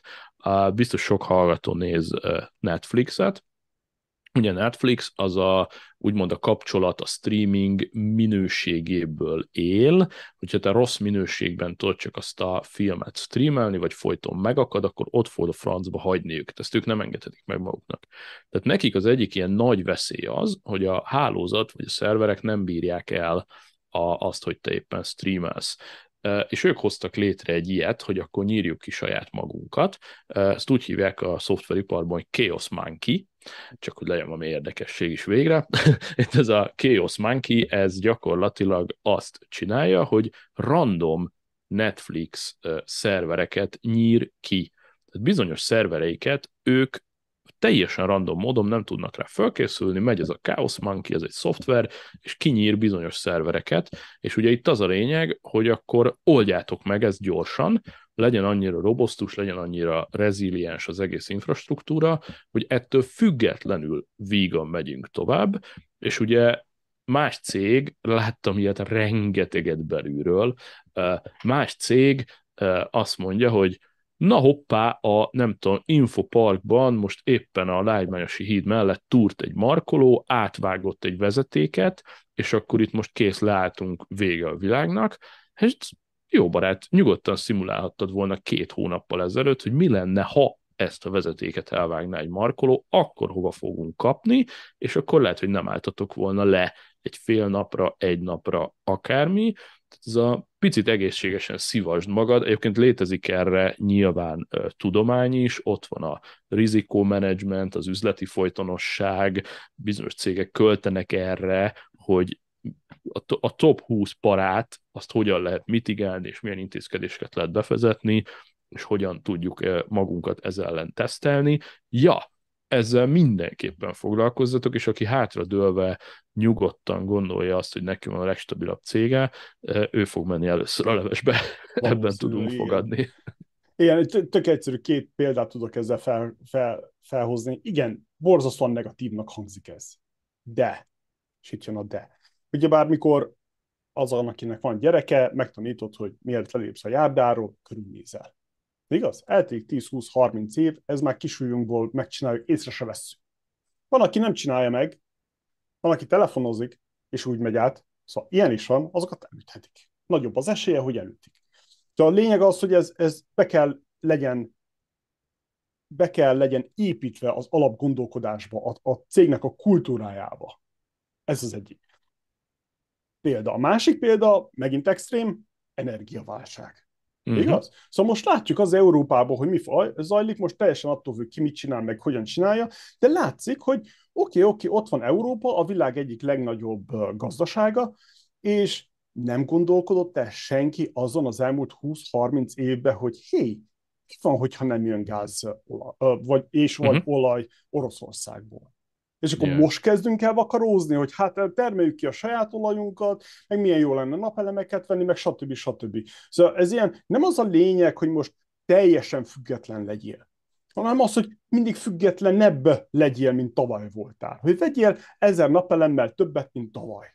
Vagy, vagy hőszivattyút. Vagy mi lenne, hogyha, mit tudom én, államilag ö, támogatnád, hogy hőszivattyúkat gyártsunk valahol Európába, és azt pagópénzél, vagy kedvezményesen, vagy kamatmentesen, vagy valamilyen segítséggel adjuk el az európaiak. És akkor már, már másképp lenne a dolgok. Hogyha ha az energiának nem a 80%-a jön külföldről, hanem csak 20, akkor teljesen más a dolog. És ez, ez, ez gondolkodásmód, semmi más. És ez a legszörnyűbb, hogy megint a vállalkozás józan paraszt ész.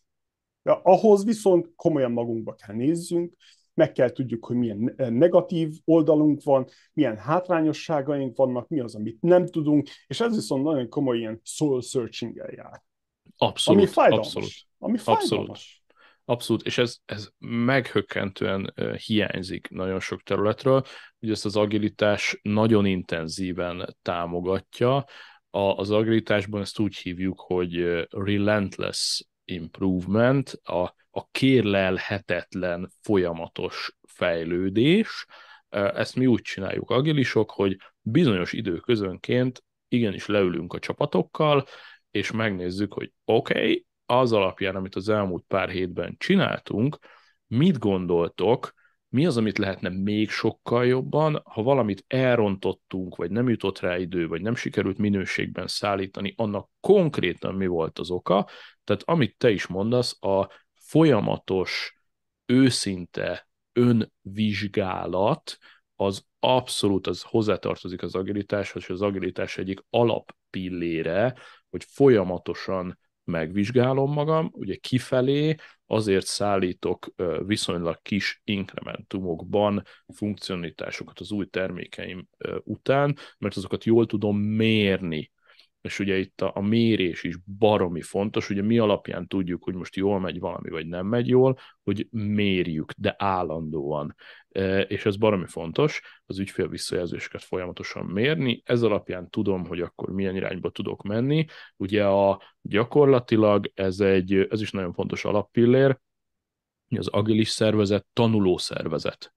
Ugye a menjünk vissza száz évet, ipari forradalom, vagy 200-at, ipari forrad valahol a kettő között lesz az igazság, ipari forradalom, nem tudom, ott van Henry Ford, kitalálta a szalagot, tök jó, szalag mellett gyártunk autót, azok, akik ott állnak a szalag mellett, és rákalapálják a Fordra a kormányt, meg a műszerfal, akkor még nem is volt, a féket, a kereket, stb., azok relatív egyszerű, átlátható munkát csinálnak, és hogyha tudod, bemész, mint főnök akkor te neked van a legnagyobb tudásod azzal kapcsolatban, hogy azt a kereket hogyan kell összeilleszteni, mert mondjuk egyedül te vagy mérnök a cégben, és ezzel már háromszor annyira tudás, annyi tudásra tettél szert, mint a szalagmunkás.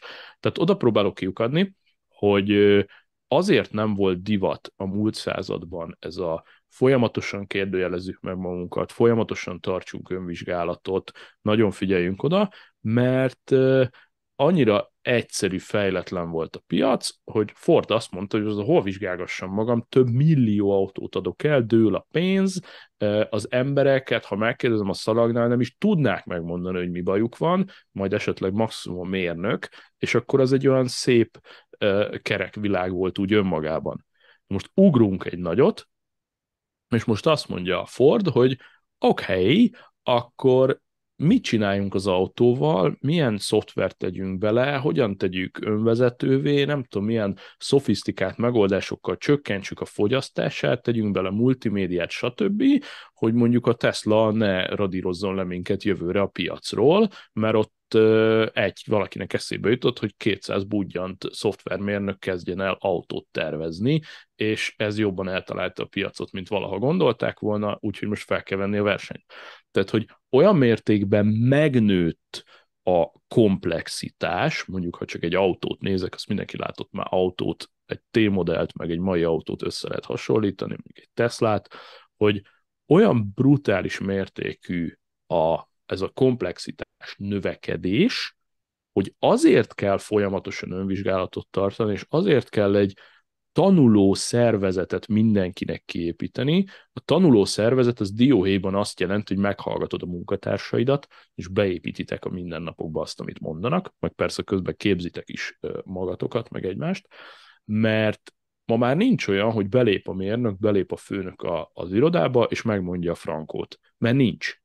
Mert akkora a komplexitás, hogy, hogy nem tudja egy ember megmondani a tutit. Nagyon-nagyon kevés ilyen vizionárius van a piacon, mondunk egy Steve Jobsot végül is, akinek voltak mondjuk víziói, ez is egy 10-20 évvel ezelőtti piaci helyzetben volt, lehet, hogy manapság már kicsit nehezebb dolga lenne, de hogy nincsenek a klasszikus cégeinkben, ahol dolgozunk, akiket ismertek, nincsenek olyan emberek, akik így tudják a tutit out of the box, és a többiek csak végrehajtanak, hanem minden cég átalakul, reméljük, illetve akik fönn akarnak maradni, egy ilyen tudásmegosztó, önmagában tanuló cégé, ahol minden egyes kolléga folyamatosan megpróbálja felszívni az infót a piacról, meg belülről is, és van egy vezetőség, és ez itt a baromi fontos, aki erre nyitott, és ezt meghallgatja, és együtt fejlődünk. Tehát ugye beszélgettünk most nagyon sokat arról, hogy önvizsgálat, vizsgáld a cégedet, folyamatosan kérdőjelez meg a dolgokat, ez tök jó, de mit kezdesz az infóval? És ezért vezettem ezt föl, hogy a második lépcső pedig az, hogy az info valahogy átmenjen a vezetőségen, hogy a vezetőség kezdjen el koraborálni, ugye nagyon divatos fogalmak manapság ez az alázatos vezető, támogató vezető, fejlesztő vezető, aki a csapatokat fejleszti. Ez nem véletlen terjedt el, mert ez az irányítgatós főnöki stílus, ez pont a fent említett dolgok miatt nem működik, hogy akárhonnan nézzük, annak a, annak a főnöknek nincs elég információja.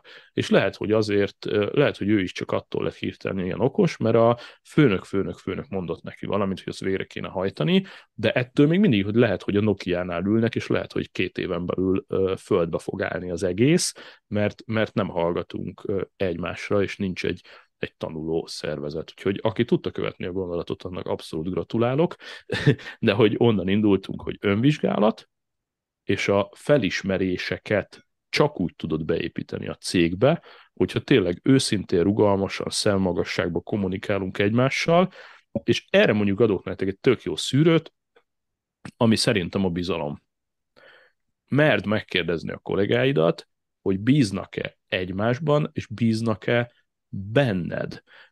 Tartottam egyszer agilis képzést egy olyan csoportban, ahol beszéltünk vezetőségről, vezető szerepekről, és az első fél órában kijött, hogy a teremben ülők egyike sem bízik meg a közvetlen vezetőiben és így mondom, fú, srácok, akkor, akkor ezzel nekünk itt dolgunk van, és utána négy órát attól, arról beszélgettünk, szeretem testre szabni az anyagokat attól függően, hogy milyen problémával találkozunk, ugye nem azért megyünk oda, hogy végigvetítsük a PowerPointot, hanem azért, hogy megoldásokat találjunk, meg tippeket adjunk, és akkor négy órán keresztül arról beszélgettünk, hogy akkor a vezető és az alkalmazott kapcsolata, mi kell hozzá, mitől tudnánk helyreállítani a bizalmat, és így tovább.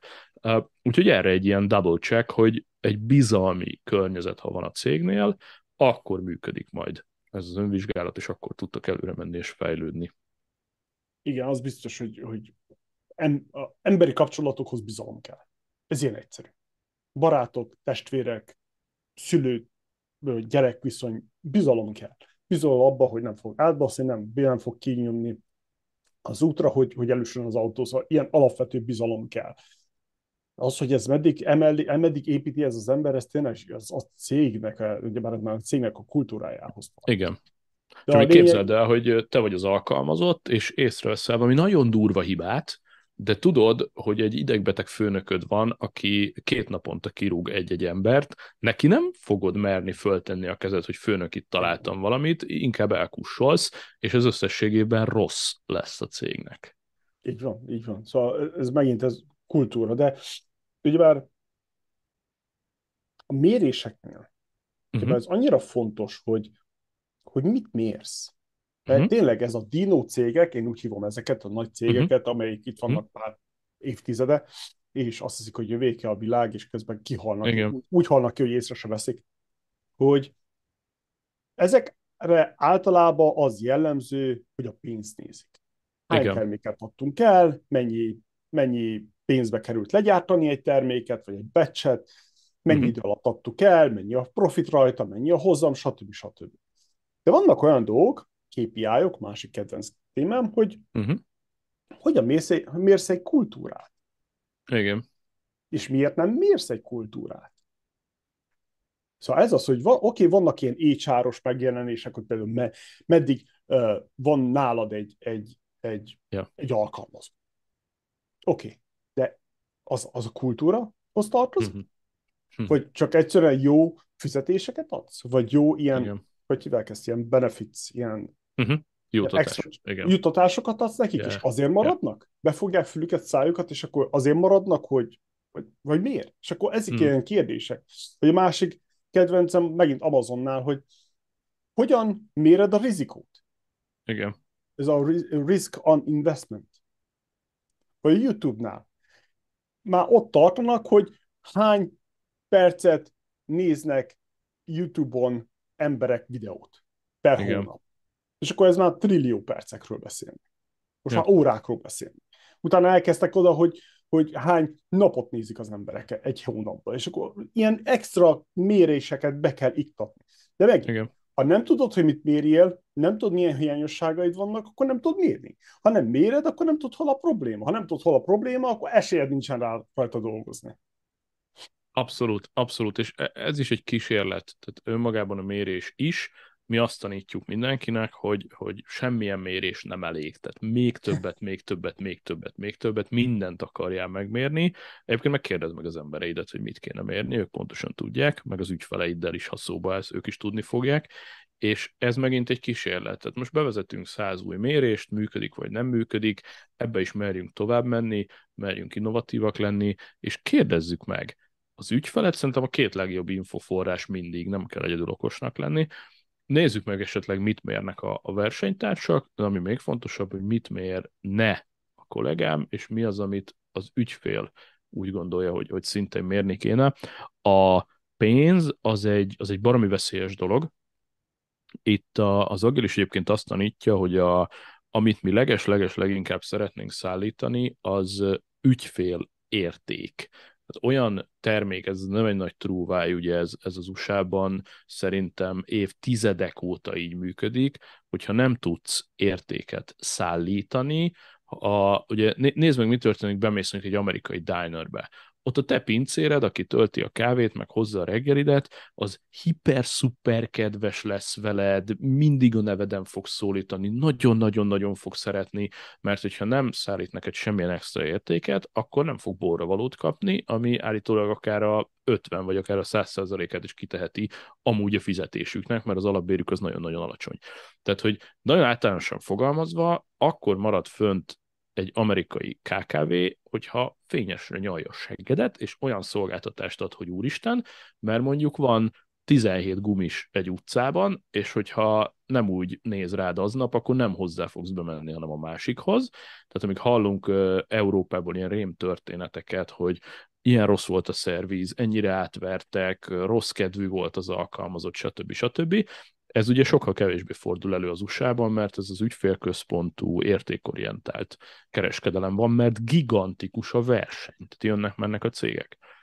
És az az, amit föl kéne ismerni egy, egy magasabb szinten is, hogy, hogy nagyon nagy a verseny, és gondolkozzunk ügyfél értékben, ez meg úgy működik, hogy oda megyünk az ügyfélhez, és megkérdezzük, hogy figyelj, a te cégedben, a te folyamataidban miben tudunk segítségedre lenni, mi az, ami számodra értéket jelent, e, és ezt azért dobtam föl, hogy legyen egy alternatíva a pénz mellé, tehát te mondtad, hogy mérjük a pénzt, a, a pénznél gondolom az egy, egy veszély lehet, hogy az, hogy a cashflow stimmel, az még nem feltétlenül mutat irányt arra, hogy ez fenntartható, vagy nem.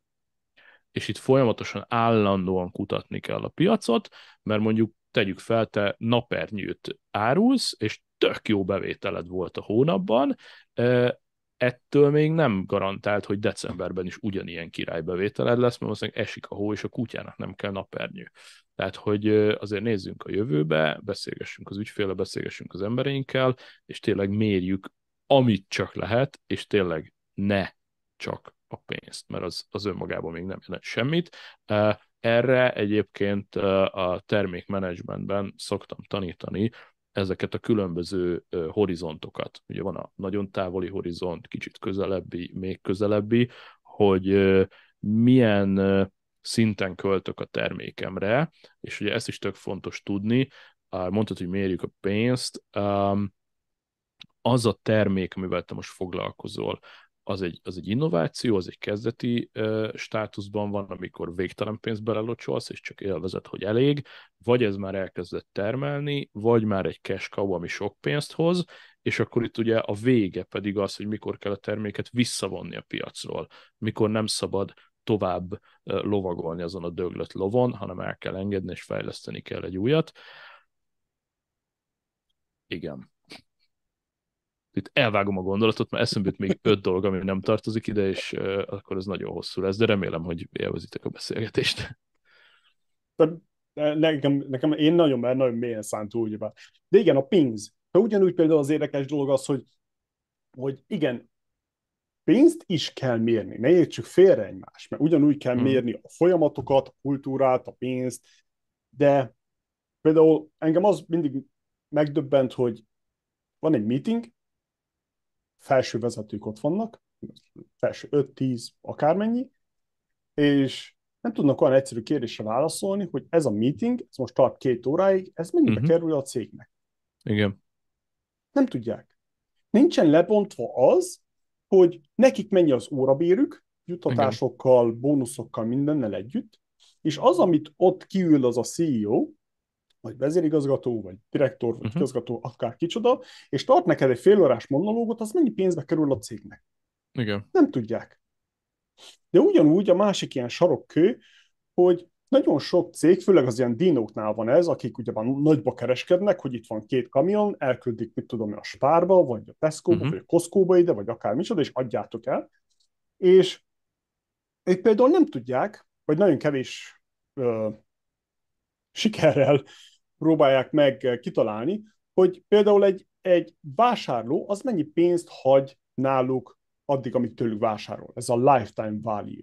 Igen. Nem tudják. Mert nem foglalkoznak azzal, hogy például ezeket a visszajelzéseket valahogy úgy, úgy építsék be a rendszerbe, hogy például a vevőszolgálatba, hogy ők ezt tudják mérni. És akkor nem tudják. Igen. Eladnak az, hogy most eladsz x millió darabot, vagy ezer darabot, teljesen mindegy. Ez így jó. Tényleg, jövőre lehet, hogy szar lesz a nyár, és nem fogsz eladni napszövöget. Nem fogsz annyit eladni. Hmm. De megveszik? Hányan hmm. vesznek például napszöveget az elmúlt tíz évben tőled? Átmennek a konkurenciához? És hova mennek, és miért mennek?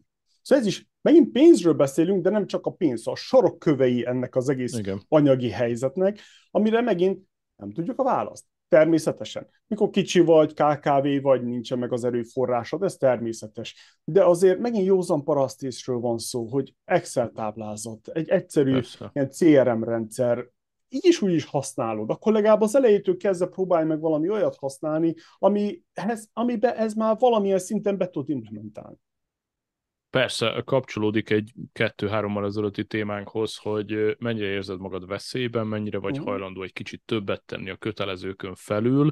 Nagy valószínűséggel azért engedhet meg egy cég magának fölösleges, baromi drága meetingeket, és mondjuk gyenge piaci elemzéseket, mert idézőjelben el van a zsírján, tehát annyit termel, annyi nyeresége van, hogy nem fáj neki ez a szintű hatékonytalanság, de lehet, hogy egyszer meg majd iszonyatosan fog fájni, és akkor meg majd össze-vissza fog kapkodni. Ez abszolút a fenntarthatóságról, meg az átláthatóságról szól. Most éppen nem vagy rákényszerülve, ha valami nagyon gáz lesz, akkor majd leszel.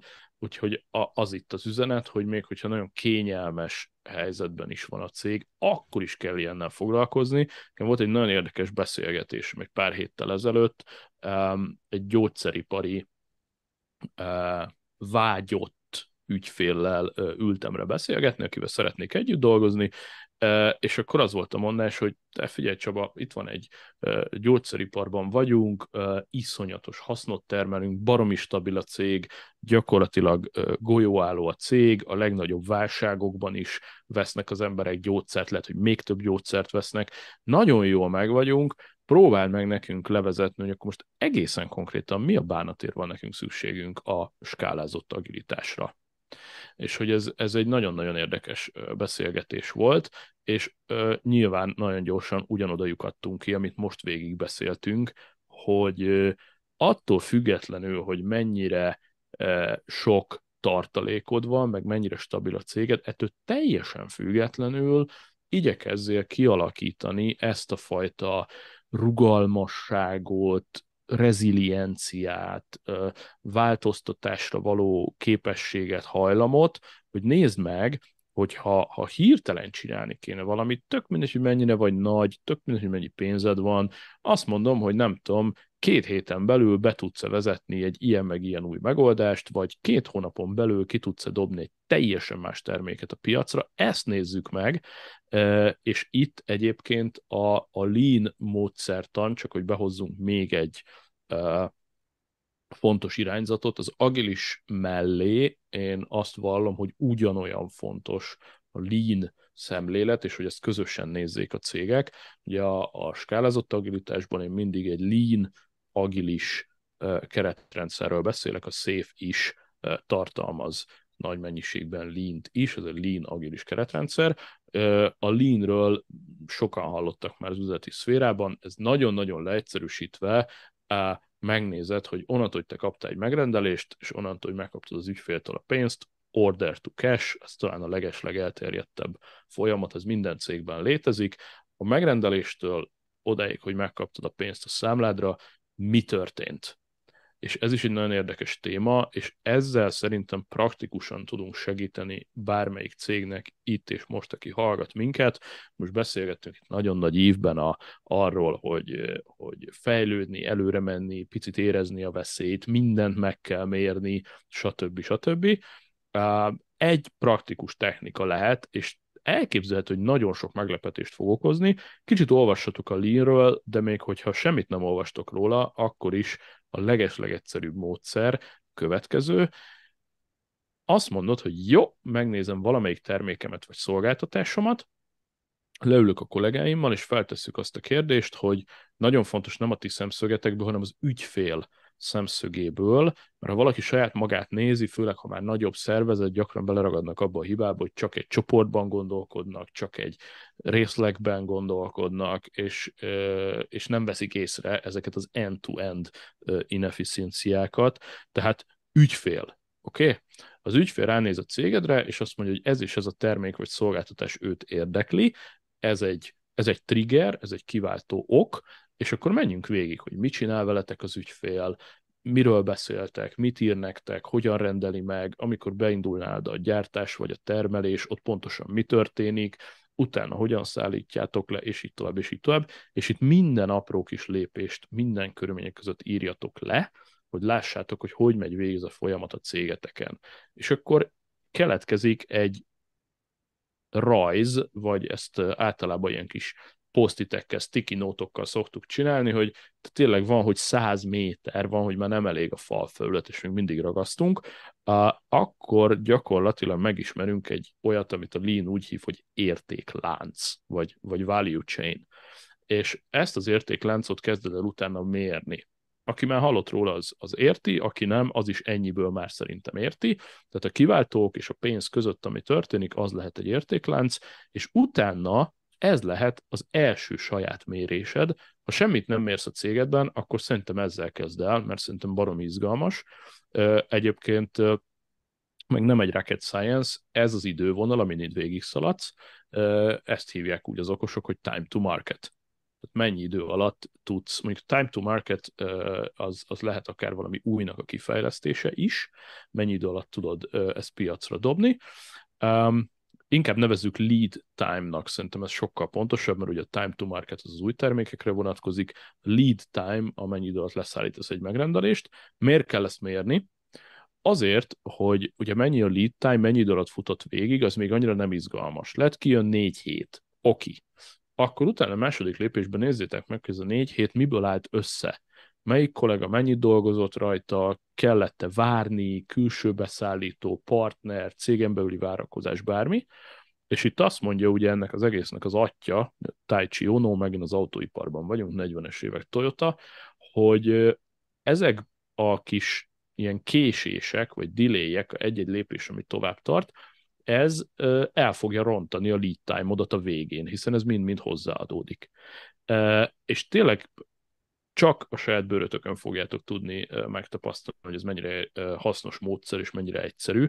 A, egy nagyon banális dologra fényt derítettünk a múltkor, ez személyes tapasztalat egy KKV-nál, oké, okay, rajzoljuk fel ezt a folyamatot. És a webshoppal foglalkoztunk, és azt akartuk megmérni, hogyha a cég egy terméket szeretne betenni a webshopba, akkor milyen lépéseken mennek keresztül, és mi mennyi ideig tart.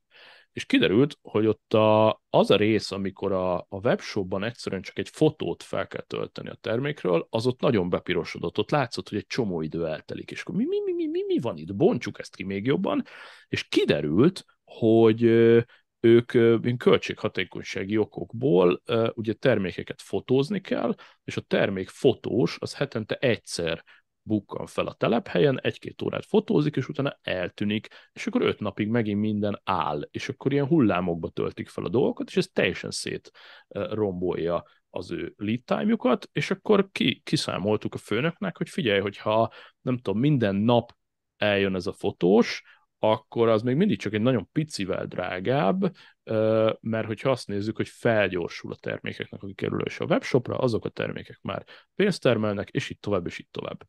Tehát, hogy kicsit elkanyarodtunk ki a lean irányba, ugyanakkor ez eszenciális, és hozzátartozik a, a skálázott agilitáshoz is.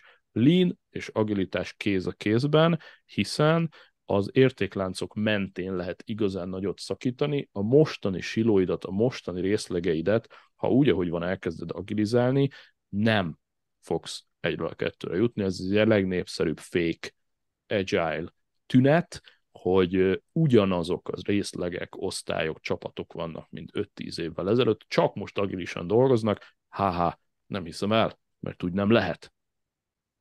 Igen igen, az egyik, ugyebár most a folyamatokról beszéltél, és tényleg ez, ez ugye minden egyes ember folyamatokból áll. Van egy reggeli Így. rutinunk, egy esti rutinunk, egy ebéd rutinunk, stb. stb. stb. hogy vagy betartunk, vagy nem. De ugyanez való a, a cégeknél is, ugyanez a cégeknél is, itt is ugyebár podcastet gyártunk, megpróbálunk minden hétre egy podcastet kihozni. Tök egyszerű téma. A lényeg az, hogy ugye a folyamatoknál van egy olyan trükk, hogy mikor lepontozunk. Hogy első lépés, második lépés, harmadik, ötödik, tizedik, huszadik, Kis Géza, Nagy Béla, Jancsi, Juliska, nem tudom kicsoda, jönnek és csinálják. Oké, okay, de ez hogyan néz ki egy timeline-ba? Uh-huh. Mikor egy idővonalban leteszed. Ez itt a trükk az egészben. Ez a leg... Ennél Pontosan. erősebb, ennél erősebbet nem találtam. Ezen nem tudsz vitatkozni, hiszen ugyanaz a dollár, a forint, az a személy, az nem tud két helyen lenni ugyanabban az időben. Ez a trükk, hogy Fog meg egyszerűen a folyamatokat, most mindegy, hogy a termékedet nézed, hogy most beszerzed az alapanyagot, legyártod, shippingelet, tárolod, akármicsoda, vagy a, tényleg a, a marketing leadeket, vagy akármilyen folyamatot, és tedd fel egy, egy naptárba. Uh-huh. és ott rögtön kibukkannak a dolgok. Rögtön Így van. kiderül, hogy hol van a, a nehézség, hol van a, a, hol megy el az idő, mi a gyengesség, mi az erősség, mi a drágaság, ugye bár, mi az, ami tényleg komolyan drága, és akkor ezeken kell dolgozni. És akkor persze, hogyha a következő szintre akarjuk hozni a dolgokat, ez már egy 500 dolláros órabéres konzultációnak számít, fog meg ezeket a folyamatokat, és egymásra pakoljad. Időrendi sorrendbe. Így van. És ott nem lehet hazudni, ott nem lehet csűrni, csavarni a dolgokat, ott nem lehet Pontosan. politizálni a cégen belül. Mert megint, egy dollár, egy forint, egy személy nem lehet kétszer ugyanabba az időbe. Kész, Ja. ez ilyen egyszerű. Csak persze Igen. ez megint olyan, magunkba kell nézni, kell időt szakítani rá, kianalizálni, információkat beszerezni, stb. stb. stb. De hát idézőjelve egyszerű dolga van egy operation managernek, hogyha van ilyesmi, mert annak csak ezzel Mhm. kéne foglalkozni.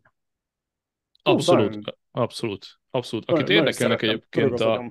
Legjobb. Akit érdekelnek az alapok, meg lehet vásárolni biztos vagyok benne online is. Ennek az egész gondolkodásmódnak a gyökere, ezt a, a Taichi Ono-tól van ez a könyv, ugye, aki ezt személyesen a, a Toyota-nál felépítette 60 évvel ezelőtt, tényleg a 40-es években.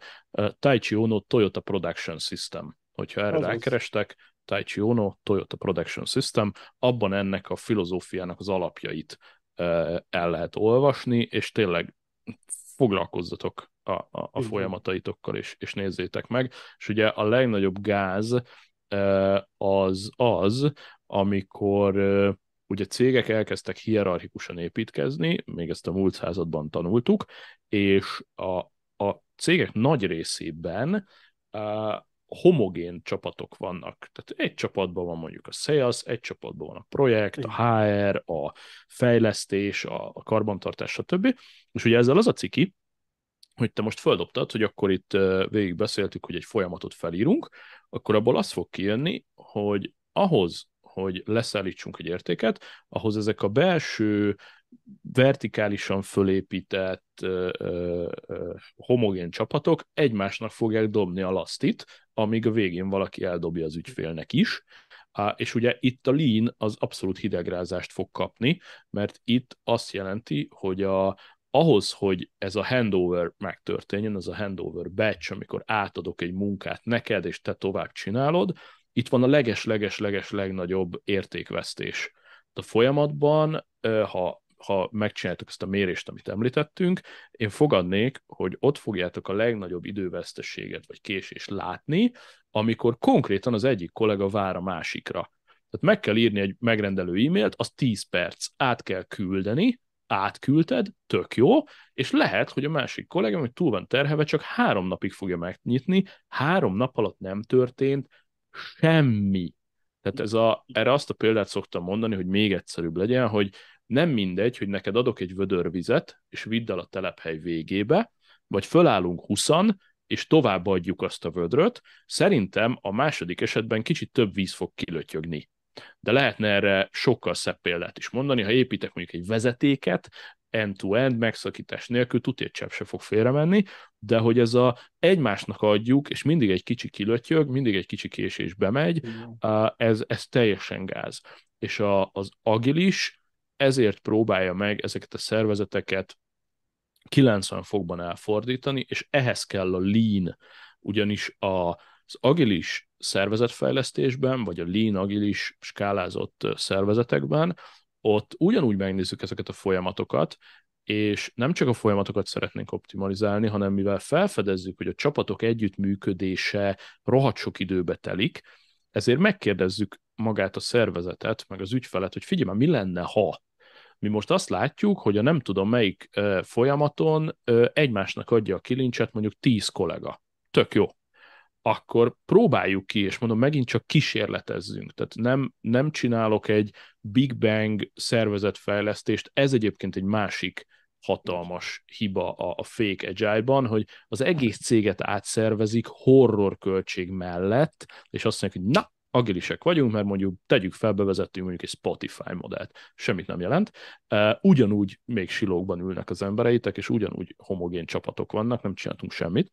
de hogyha felfedezzük, hogy mondjuk tíz ember körülbelül ugyanazzal foglalkozik, de különböző csapatokban dolgoznak, ezért mondjuk a csoportvezetőik nem is engedik, hogy túl sokat kommunikálnak egymással, nem tudnak hatékonyan együttműködni, tök gáz, akkor csinálunk egy szervezeti kísérletet, nem kell több ezer főt mozgatni, ad nekem ezt a tíz embert, őket tegyük be egy virtuális csoportba, munkaszerződéshez se kell hozzányúlni, virtuális csoportba tesszük őket, és megnézzük, hogy ők, mint csapat, hogyan tudnak értéket szállítani, úgyhogy többé nem e-maileken, meg jegyeken keresztül kommunikálnak, hanem egymásra szembe ülnek, és jogosultak bármit mondani egymásnak főnök nélkül, és akkor ők ezt elkezdik csinálni és ebbe az irányba kezdünk el gondolkodni, és ezért is ütközik rengeteg akadályba ez, hiszen az agili, lean agilis transformáció során azzal, hogy te bemész egy ilyen értékláncot elemezni, azzal most magyarul mondva így bokán húgyozol körülbelül 10-15-20 vezetőt adott esetben egyetlen egy workshopon, mert ugye kiderül, hogy az ő kis vertikális lábai a saját kis királyságaiknak ugye belelógnak ezekbe a horizontális értékláncokba, és ők nem akarnak ilyen horizontális értékláncokba szerveződni, mert akkor a saját kis vertikális királyságuk csökken méretében, és akkor adott esetben ő már elveszti a vezetői pozícióját, ego. ez neki nagyon nem fog tetszeni, Igen. ego. megint e... ego bocsánat, megint egóhoz fogunk vissza, mert ez a baj az egésszel, hogy mikor Igen. józan parasztészhez akarunk egót hozzá pakolni, politizálni, akkor megy minden jobbra-balra. Így, abszolút. Mikor magunkba kell nézni, az mindig fáj, ez az igazság. Mindig, hogy cégről van szó, mamutóriásról, vagy kicsi KKV-ről, de akár még egyszerű vállalkozóról is, az Először fáj. fáj, aztán nagyon-nagyon-nagyon-nagyon megéri. És akkor, ha, ha megérzed ezt, hogy, hogy mennyi, mennyire megéri, vagy mennyire visszahozza az árát, akkor rá fogsz szokni, és egyre többet fogod csinálni. Így van. Ide jön az amerikai mondás, hogy no pain, no gain. Úgy Így. Bár. Abszolút. Abszolútli. Oké, okay, mivel eltelt az idő, térjünk egyenesen villámkérdésekre. Oké. Okay. Kedvenc könyved?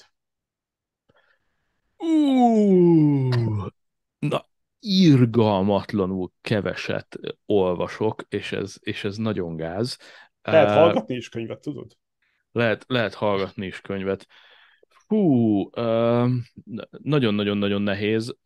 Amit nemrég kezdtem el, és már most nagyon-nagyon-nagyon-nagyon tetszik, David Markey, egyébként amerikai könyv, David Markey-tól a Turn the Ship Around és egy, ha valaki rákeres, egy ilyen katonai tengeralattjáró van a borítón, szóval David Markey Turn the Ship Around, ez azért érdekes, mert a decentralizált döntéshozatalról szól, amit ugye egy picit itt prédikáltam is, hogy a Gória már nem tudja a lehetőleges legjobb választ, sokkal inkább csapatmunka kell, sokkal inkább együtt kell kitalálni az okosságot, a David Markey egy, egy amerikai atomtenger alatt járó kapitánya, katona, ő képzeljétek el, hogy megvalósította a decentralizált döntéshozatalt egy atomtenger alatt járón, Azért, ha, ha ott működött, akkor a te kis KKV-ban is csodálatosan fog működni. Úgyhogy ajánlom David Markey Turn the Ship Around ha, ha nem is a kedvenc, de ez volt az utolsó olyan könyv, ami, amit hirtelen beúrik, és komoly nagy hatással volt rám. Hát az biztos, hogy, hogy a katonai szervezetnél túl komplikáltabb, túl, túl szabályozottabb rendszer, az, az nem igazán van. Melyik könyv volt a legnagyobb benyomással rád, mint vállalkozó? Ez. Gyors válasz, ez. Melyik business könyv segített a legjobban a vállalkozásod építésében? Hú, hát ezt én ilyen autodidakta módon tolom, tehát szerintem itt nem támaszkodtam semmilyen. Így van, így van, így van, abszolút, abszolút. Kedvenc podcastet, ha hallgatsz podcastet? Uh, hallgatok podcastet, uh, nekem a kedvenc podcastem az a 444 csapatából a, a Borizű Hang podcast, amit ugye az Új Péter, Winkler Robi, uh, meg a Bede Márton csinálnak. Azért ez a kedvenc podcastem, mert amúgy egyáltalán nem foglalkozok a így aktuál politikával, és ez így egész jól összefoglalja általában a heti fontosabb eseményeket, és három nagyon intelligens ember csinálja, tehát foglalkoznak picit kultúrával, gasztróval, ezzel, azzal, úgyhogy 444-től a Borizű az nekem egy, egy kedvencem, és marhára oda kell figyelnem, mert nagyon ritkán van rá időm, inkább csak az autópályán, vagy repülőgépen, és egy-két podcastet hallgatok. A másik még ilyen nagy kedvenc, az a Connected podcast Deblával és FB2-vel, ami kicsit ilyen kütyüzősebb podcast. A sajátomat meg nem mondom, mert azt gyártom is. azt majd megtalálja, aki szemfüles. Oké. Okay. Akkor nem kérdezem meg, hogy mi a kedvenc business podcasted. Akkor olyan nincsen, ha jól értettem. Uh, nincs, igen. Valójában nem hallgatok uh, business podcastet igazából. Na, egyáltalán nem. Mit hallgatsz, olvasol, nézel most? Általában mit fogyasztasz? Nagyon kevés dolgot, még, még, még képzett, magamat képezni üzletileg, arra is alig jut idő, meg a, a kikapcsolódásra is minimális. Legutóbb uh, valami random német vígjáték sorozatot néztem, ez így nem, nem teljesen releváns. Uh, YouTube-on követek egy-két tech csatornát, de, de maradjunk abban, hogy gyakorlatilag nem nézek, fogyasztok mostanában igazából semmit. Mi az, ami szakmailag most inspirál a legjobban? Szakmailag, ami a leges legjobban inspirál, az a cég csoportunkon belül dolgozó, nálam adott esetben évtizedekkel tapasztaltabb kollégák munkáját figyelni. Nagyon ritkán van erre lehetőségem, hogy részt veszek olyan képzéseken, amit csak hallgatóként a hátsó sorból, amit jóval tapasztaltabb kegonos kollégák tartanak, és ezeken próbálok inspirálódni, és ez, ez élőben rettenetesen inspirál engem. Nem is feltétlenül kell, hogy ilyen hűde tapasztalt kollega legyen, egyszerűen csak más kollega hogyan beszél az agilitásról, hogyan fogja meg a témát, mit mond el. Nekem ez a leginspirálóbb. Élőben hallgatni más agilis tanácsadókat. Ennyi. Hogyan menedzseled a feszültséget? Hőha! Uh, miért feszültség van? Tehát, hogy így uh, nem tudom, viszonylag kevés téma uh, uh, okoz nekem így mostanában feszültséget, és uh, hogyan menedzselem a feszültséget? Hát, igazából így megtanultam nem, nem befeszülni. Tehát va, va, va, valójában úgy, úgy, úgy menedzselem ezt magamban, hogy ugye itt is a, a, az agilisok mindig az értékteremtés felől közelítenek, és én arra treníroztam magam, hogy van mondjuk egy grízesebb helyzet, akkor maga az, hogy most feszültség van, az mennyiben járul hozzá az értékteremtéshez, vagy az adott szituáció megoldásához. Tehát ez a nehéz, de hogy ha bármilyen szitu van, akkor próbálom magamnak nyomni ezt a take it easy, nem baj, oké, okay, nyugi. Rengeteg ember van körülöttem, aki, aki igazából szeret befeszülni, a, és ugye mondjuk az üzleti partnereit még megválogatja az ember, de mondjuk a, a családját már, már kicsit nehezebb, vagy a rokonait, és akkor így, így néha megfigyelem így a rokonságban, de akár így a, a mass médiában is, tehát hogy az, az az arra mennek az emberek valami fura perverzió által vezérelve, amit úgy be tudnak feszülni. Ezek a durva hírek, a nagyon nagy parák, ami átad, átüti az inger küszöböt, és, és én nem értem. Tehát e, egyre inkább úgy állok a feszüléshez, hogy, hogy nem értem. Tehát néha azt gondolom, hogy bizonyos emberek sportot ülnek, üznek ebből, mint hogyha jó érzés lenne neki befeszülni, és by default fel kéne, be, be kéne feszülni, de hogy így, így miért? Tehát így take it easy, jó lesz az, nézd meg, hogyan jutsz előre. Um, nagyjából így. Igen, teljesen egyetértek. Az szerintem az egész onnan indul, hogy nem, nem, tanították meg, nem tanították meg az embereket, hogy hogyan kell lazítani. Igen. Hogy ne, ne, ne, nyúj, ne fajuljon el oda a dolog, hogy, hogy túl pöröksz, túl parázol, túl feszült a, a fejedbe a hurok. Igen. Ez ilyen... Így. Szerintem ez a nagy gond. Nekem is beletett, hogy 30 évben mi rájöttem arra, hogy, hogy hey, ezt lehet másképp is csinálni, nem muszáj. Ez nem kötelező. Így. Mi van a sebedben? Mit hordasz általában magadnak? mindig van a zsebemben egy, egy iPhone és egy AirPods, ez, a, ez ami mindig kell, a, és nagyjából ennyi, igazából maximum egy kocsi kulcs, mert uh, nekem mindig van, van egy ilyen mantrám, ami így egy nap ötször elhangzik a fejembe, hogy semmit ne hagyjak el, ez a Teló Brifco kulcs.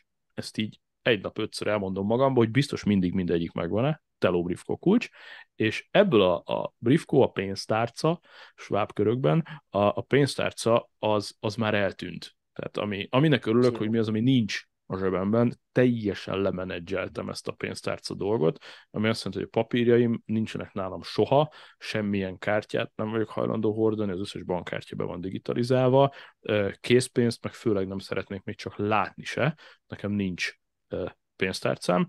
Ugye a KP az érthető, azért most már egy, egy PayPass-szal, egy órás vagy egy telefonos fizetéssel tök jól elboldogulsz, viszont azt látom, hogy a papírok is így jelentőségüket vesztik.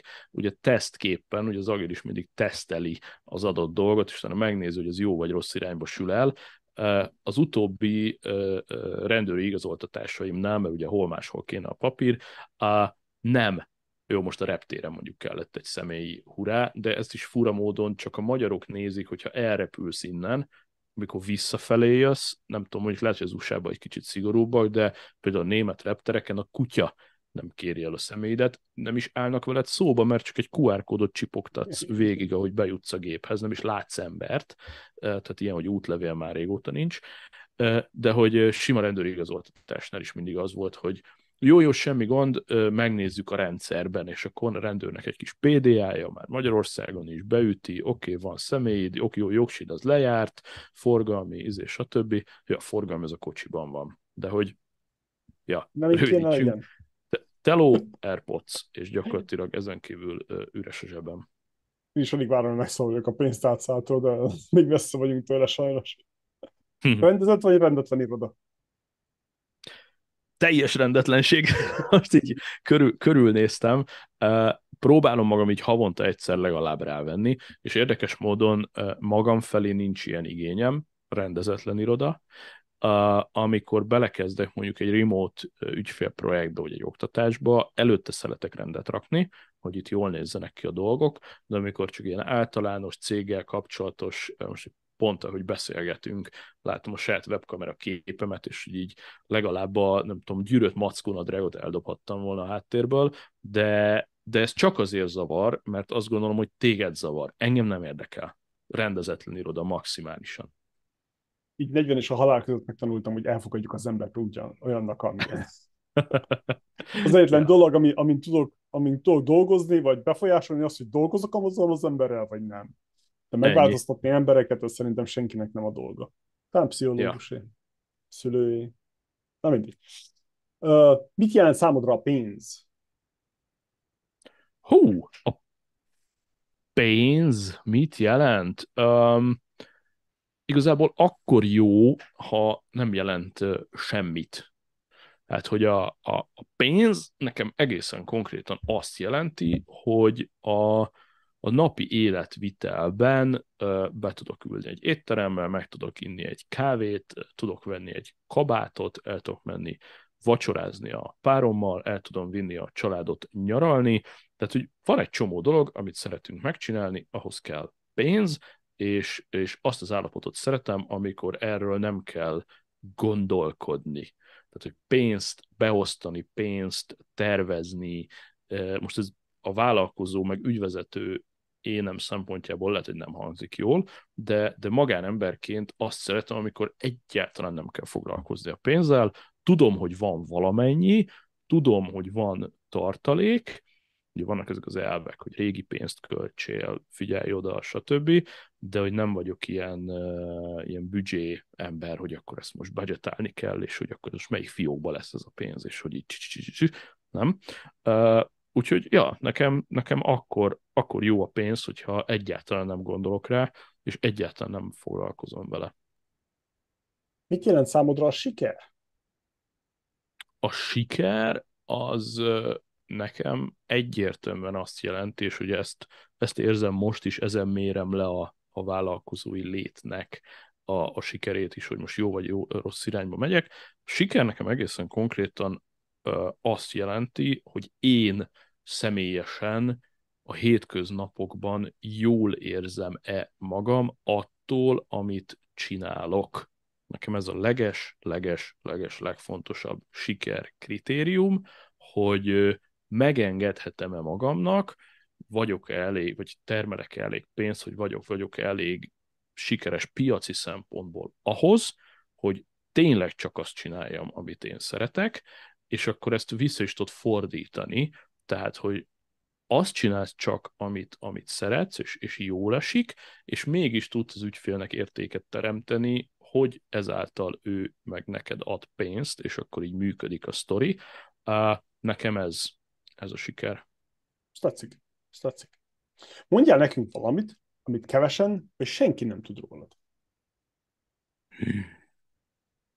Kevesen, vagy senki nem tud uh-huh. rólad.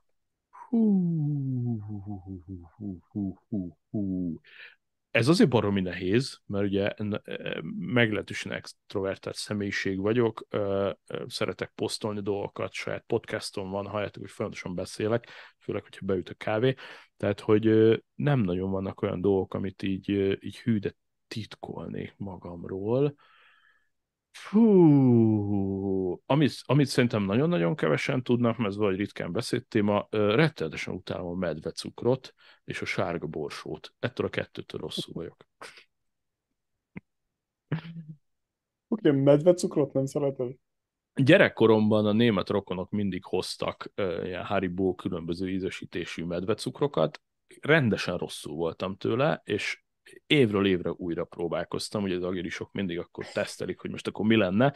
Évről évre újra elkezdtem rákcsálni, és, és mindig, mindig kiköptem. Ez a medvecukor nálam valahogy nem, nem csúszik le. Teljesen ki vagyok tőle. Pedig amúgy nem vagyok válogatós. Senki sem tökéletes. Hm. Szerinted mennyire fontos a szerencse az üzlet élen? Tudsz mondani egy százalékot? Én ezt a százalékot így nullára nagyon szívesen betenném. Én azt gondolom, a, így az előző 20-25 évemnek a tapasztalatai alapján, hogy ugye van egy olyan mondás is, hogy a, a, a, a szerencse az kicsit olyan, mint egy, mint egy, mint egy, mint egy nagyon-nagyon szép, nagyon-nagyon jól szituált hölgy, hogy oda, oda fekszik, ahol a legszebben megágyaznak neki.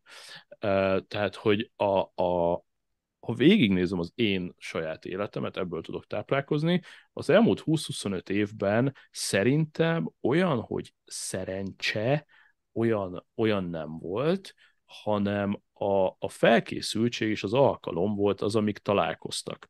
Most ez ilyen rohadt nagy klisé, ezt így elol, el is lehet olvasni, van, ahol ezt így leírják, hogy a szerencse az az, alkalom, meg a felkészültség találkozása. Nem azért mondom ezt, mert ezt olvastam volna, hanem azért mondom, mert hogyha megnézem azokat a szituációkat, és ugye a szerencse az nekem valami, valami pozitív, valami jó, valami előrelépés az életben, amikor azt mondhatják, hogy vaha, neked szerencséd volt.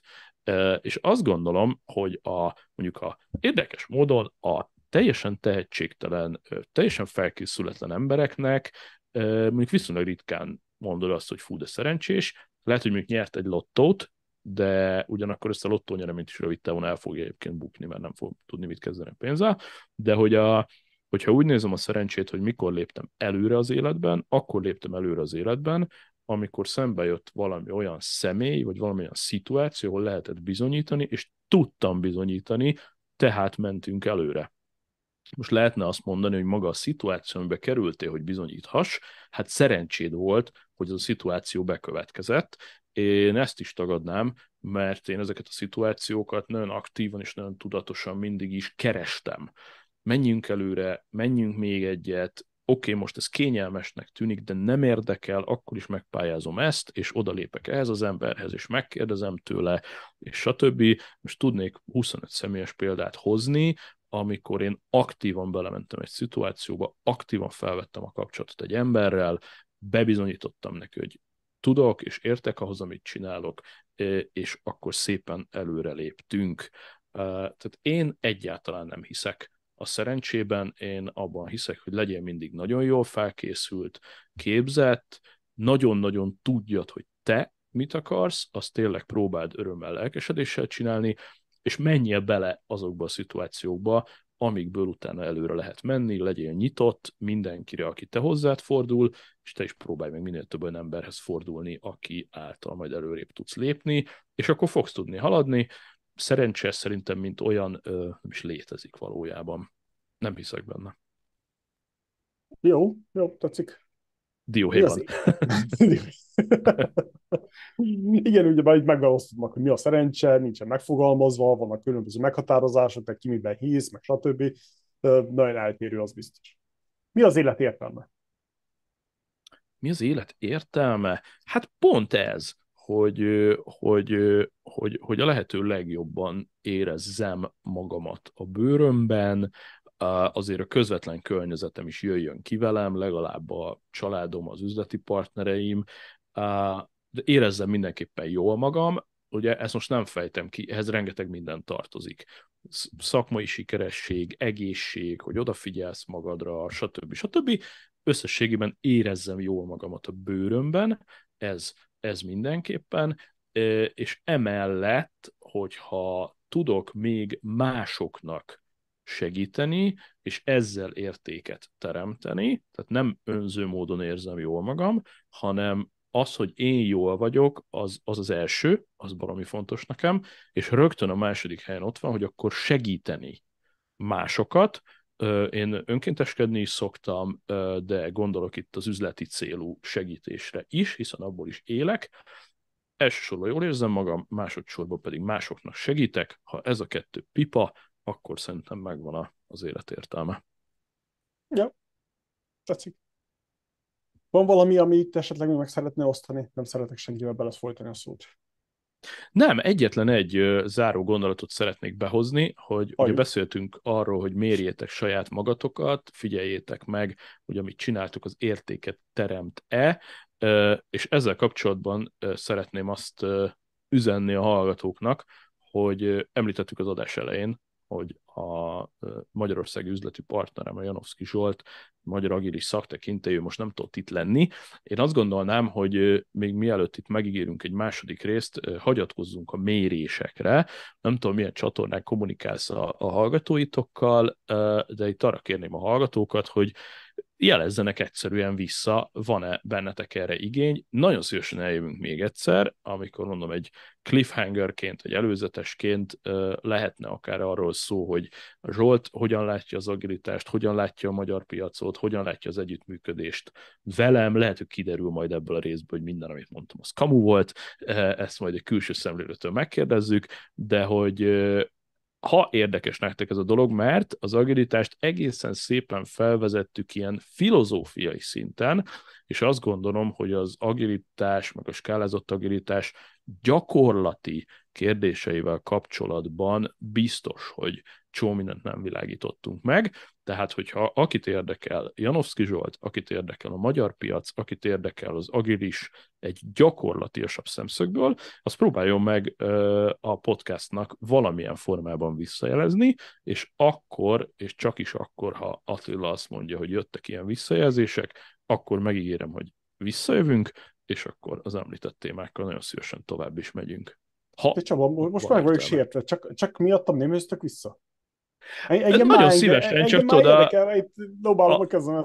Jó, ha, ha te meghallgatod, akkor mindenképpen visszajövünk, csak hogy akkor itt a, a filozófiánk jegyében azért valami, valami minimális uh, ügyfélértékteremtést azért bizonyítani kéne.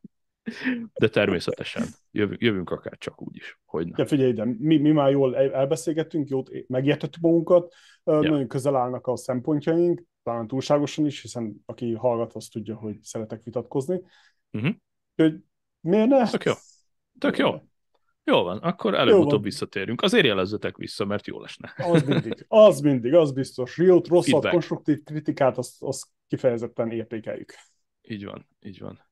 Jó van, Csabám, köszönjük szépen, ennyi volt mára, és kellemes új évet. Azt mondom, hogy az amikor januárban jön ki, ha nem tévedek, úgyhogy boldog új évet, hatékony skálázást, meg agilitást, meg több lóvét. Így van.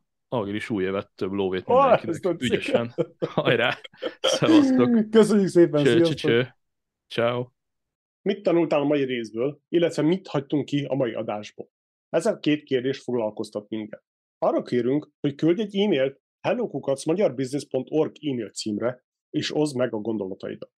Ennyi volt mára. Élvezzétek a téli időt, és skálázzátok a vállalkozásitokat. Ezennel szeretnénk megköszönni a vendégeinknek, hogy eljöttek a virtuális stúdiónkba.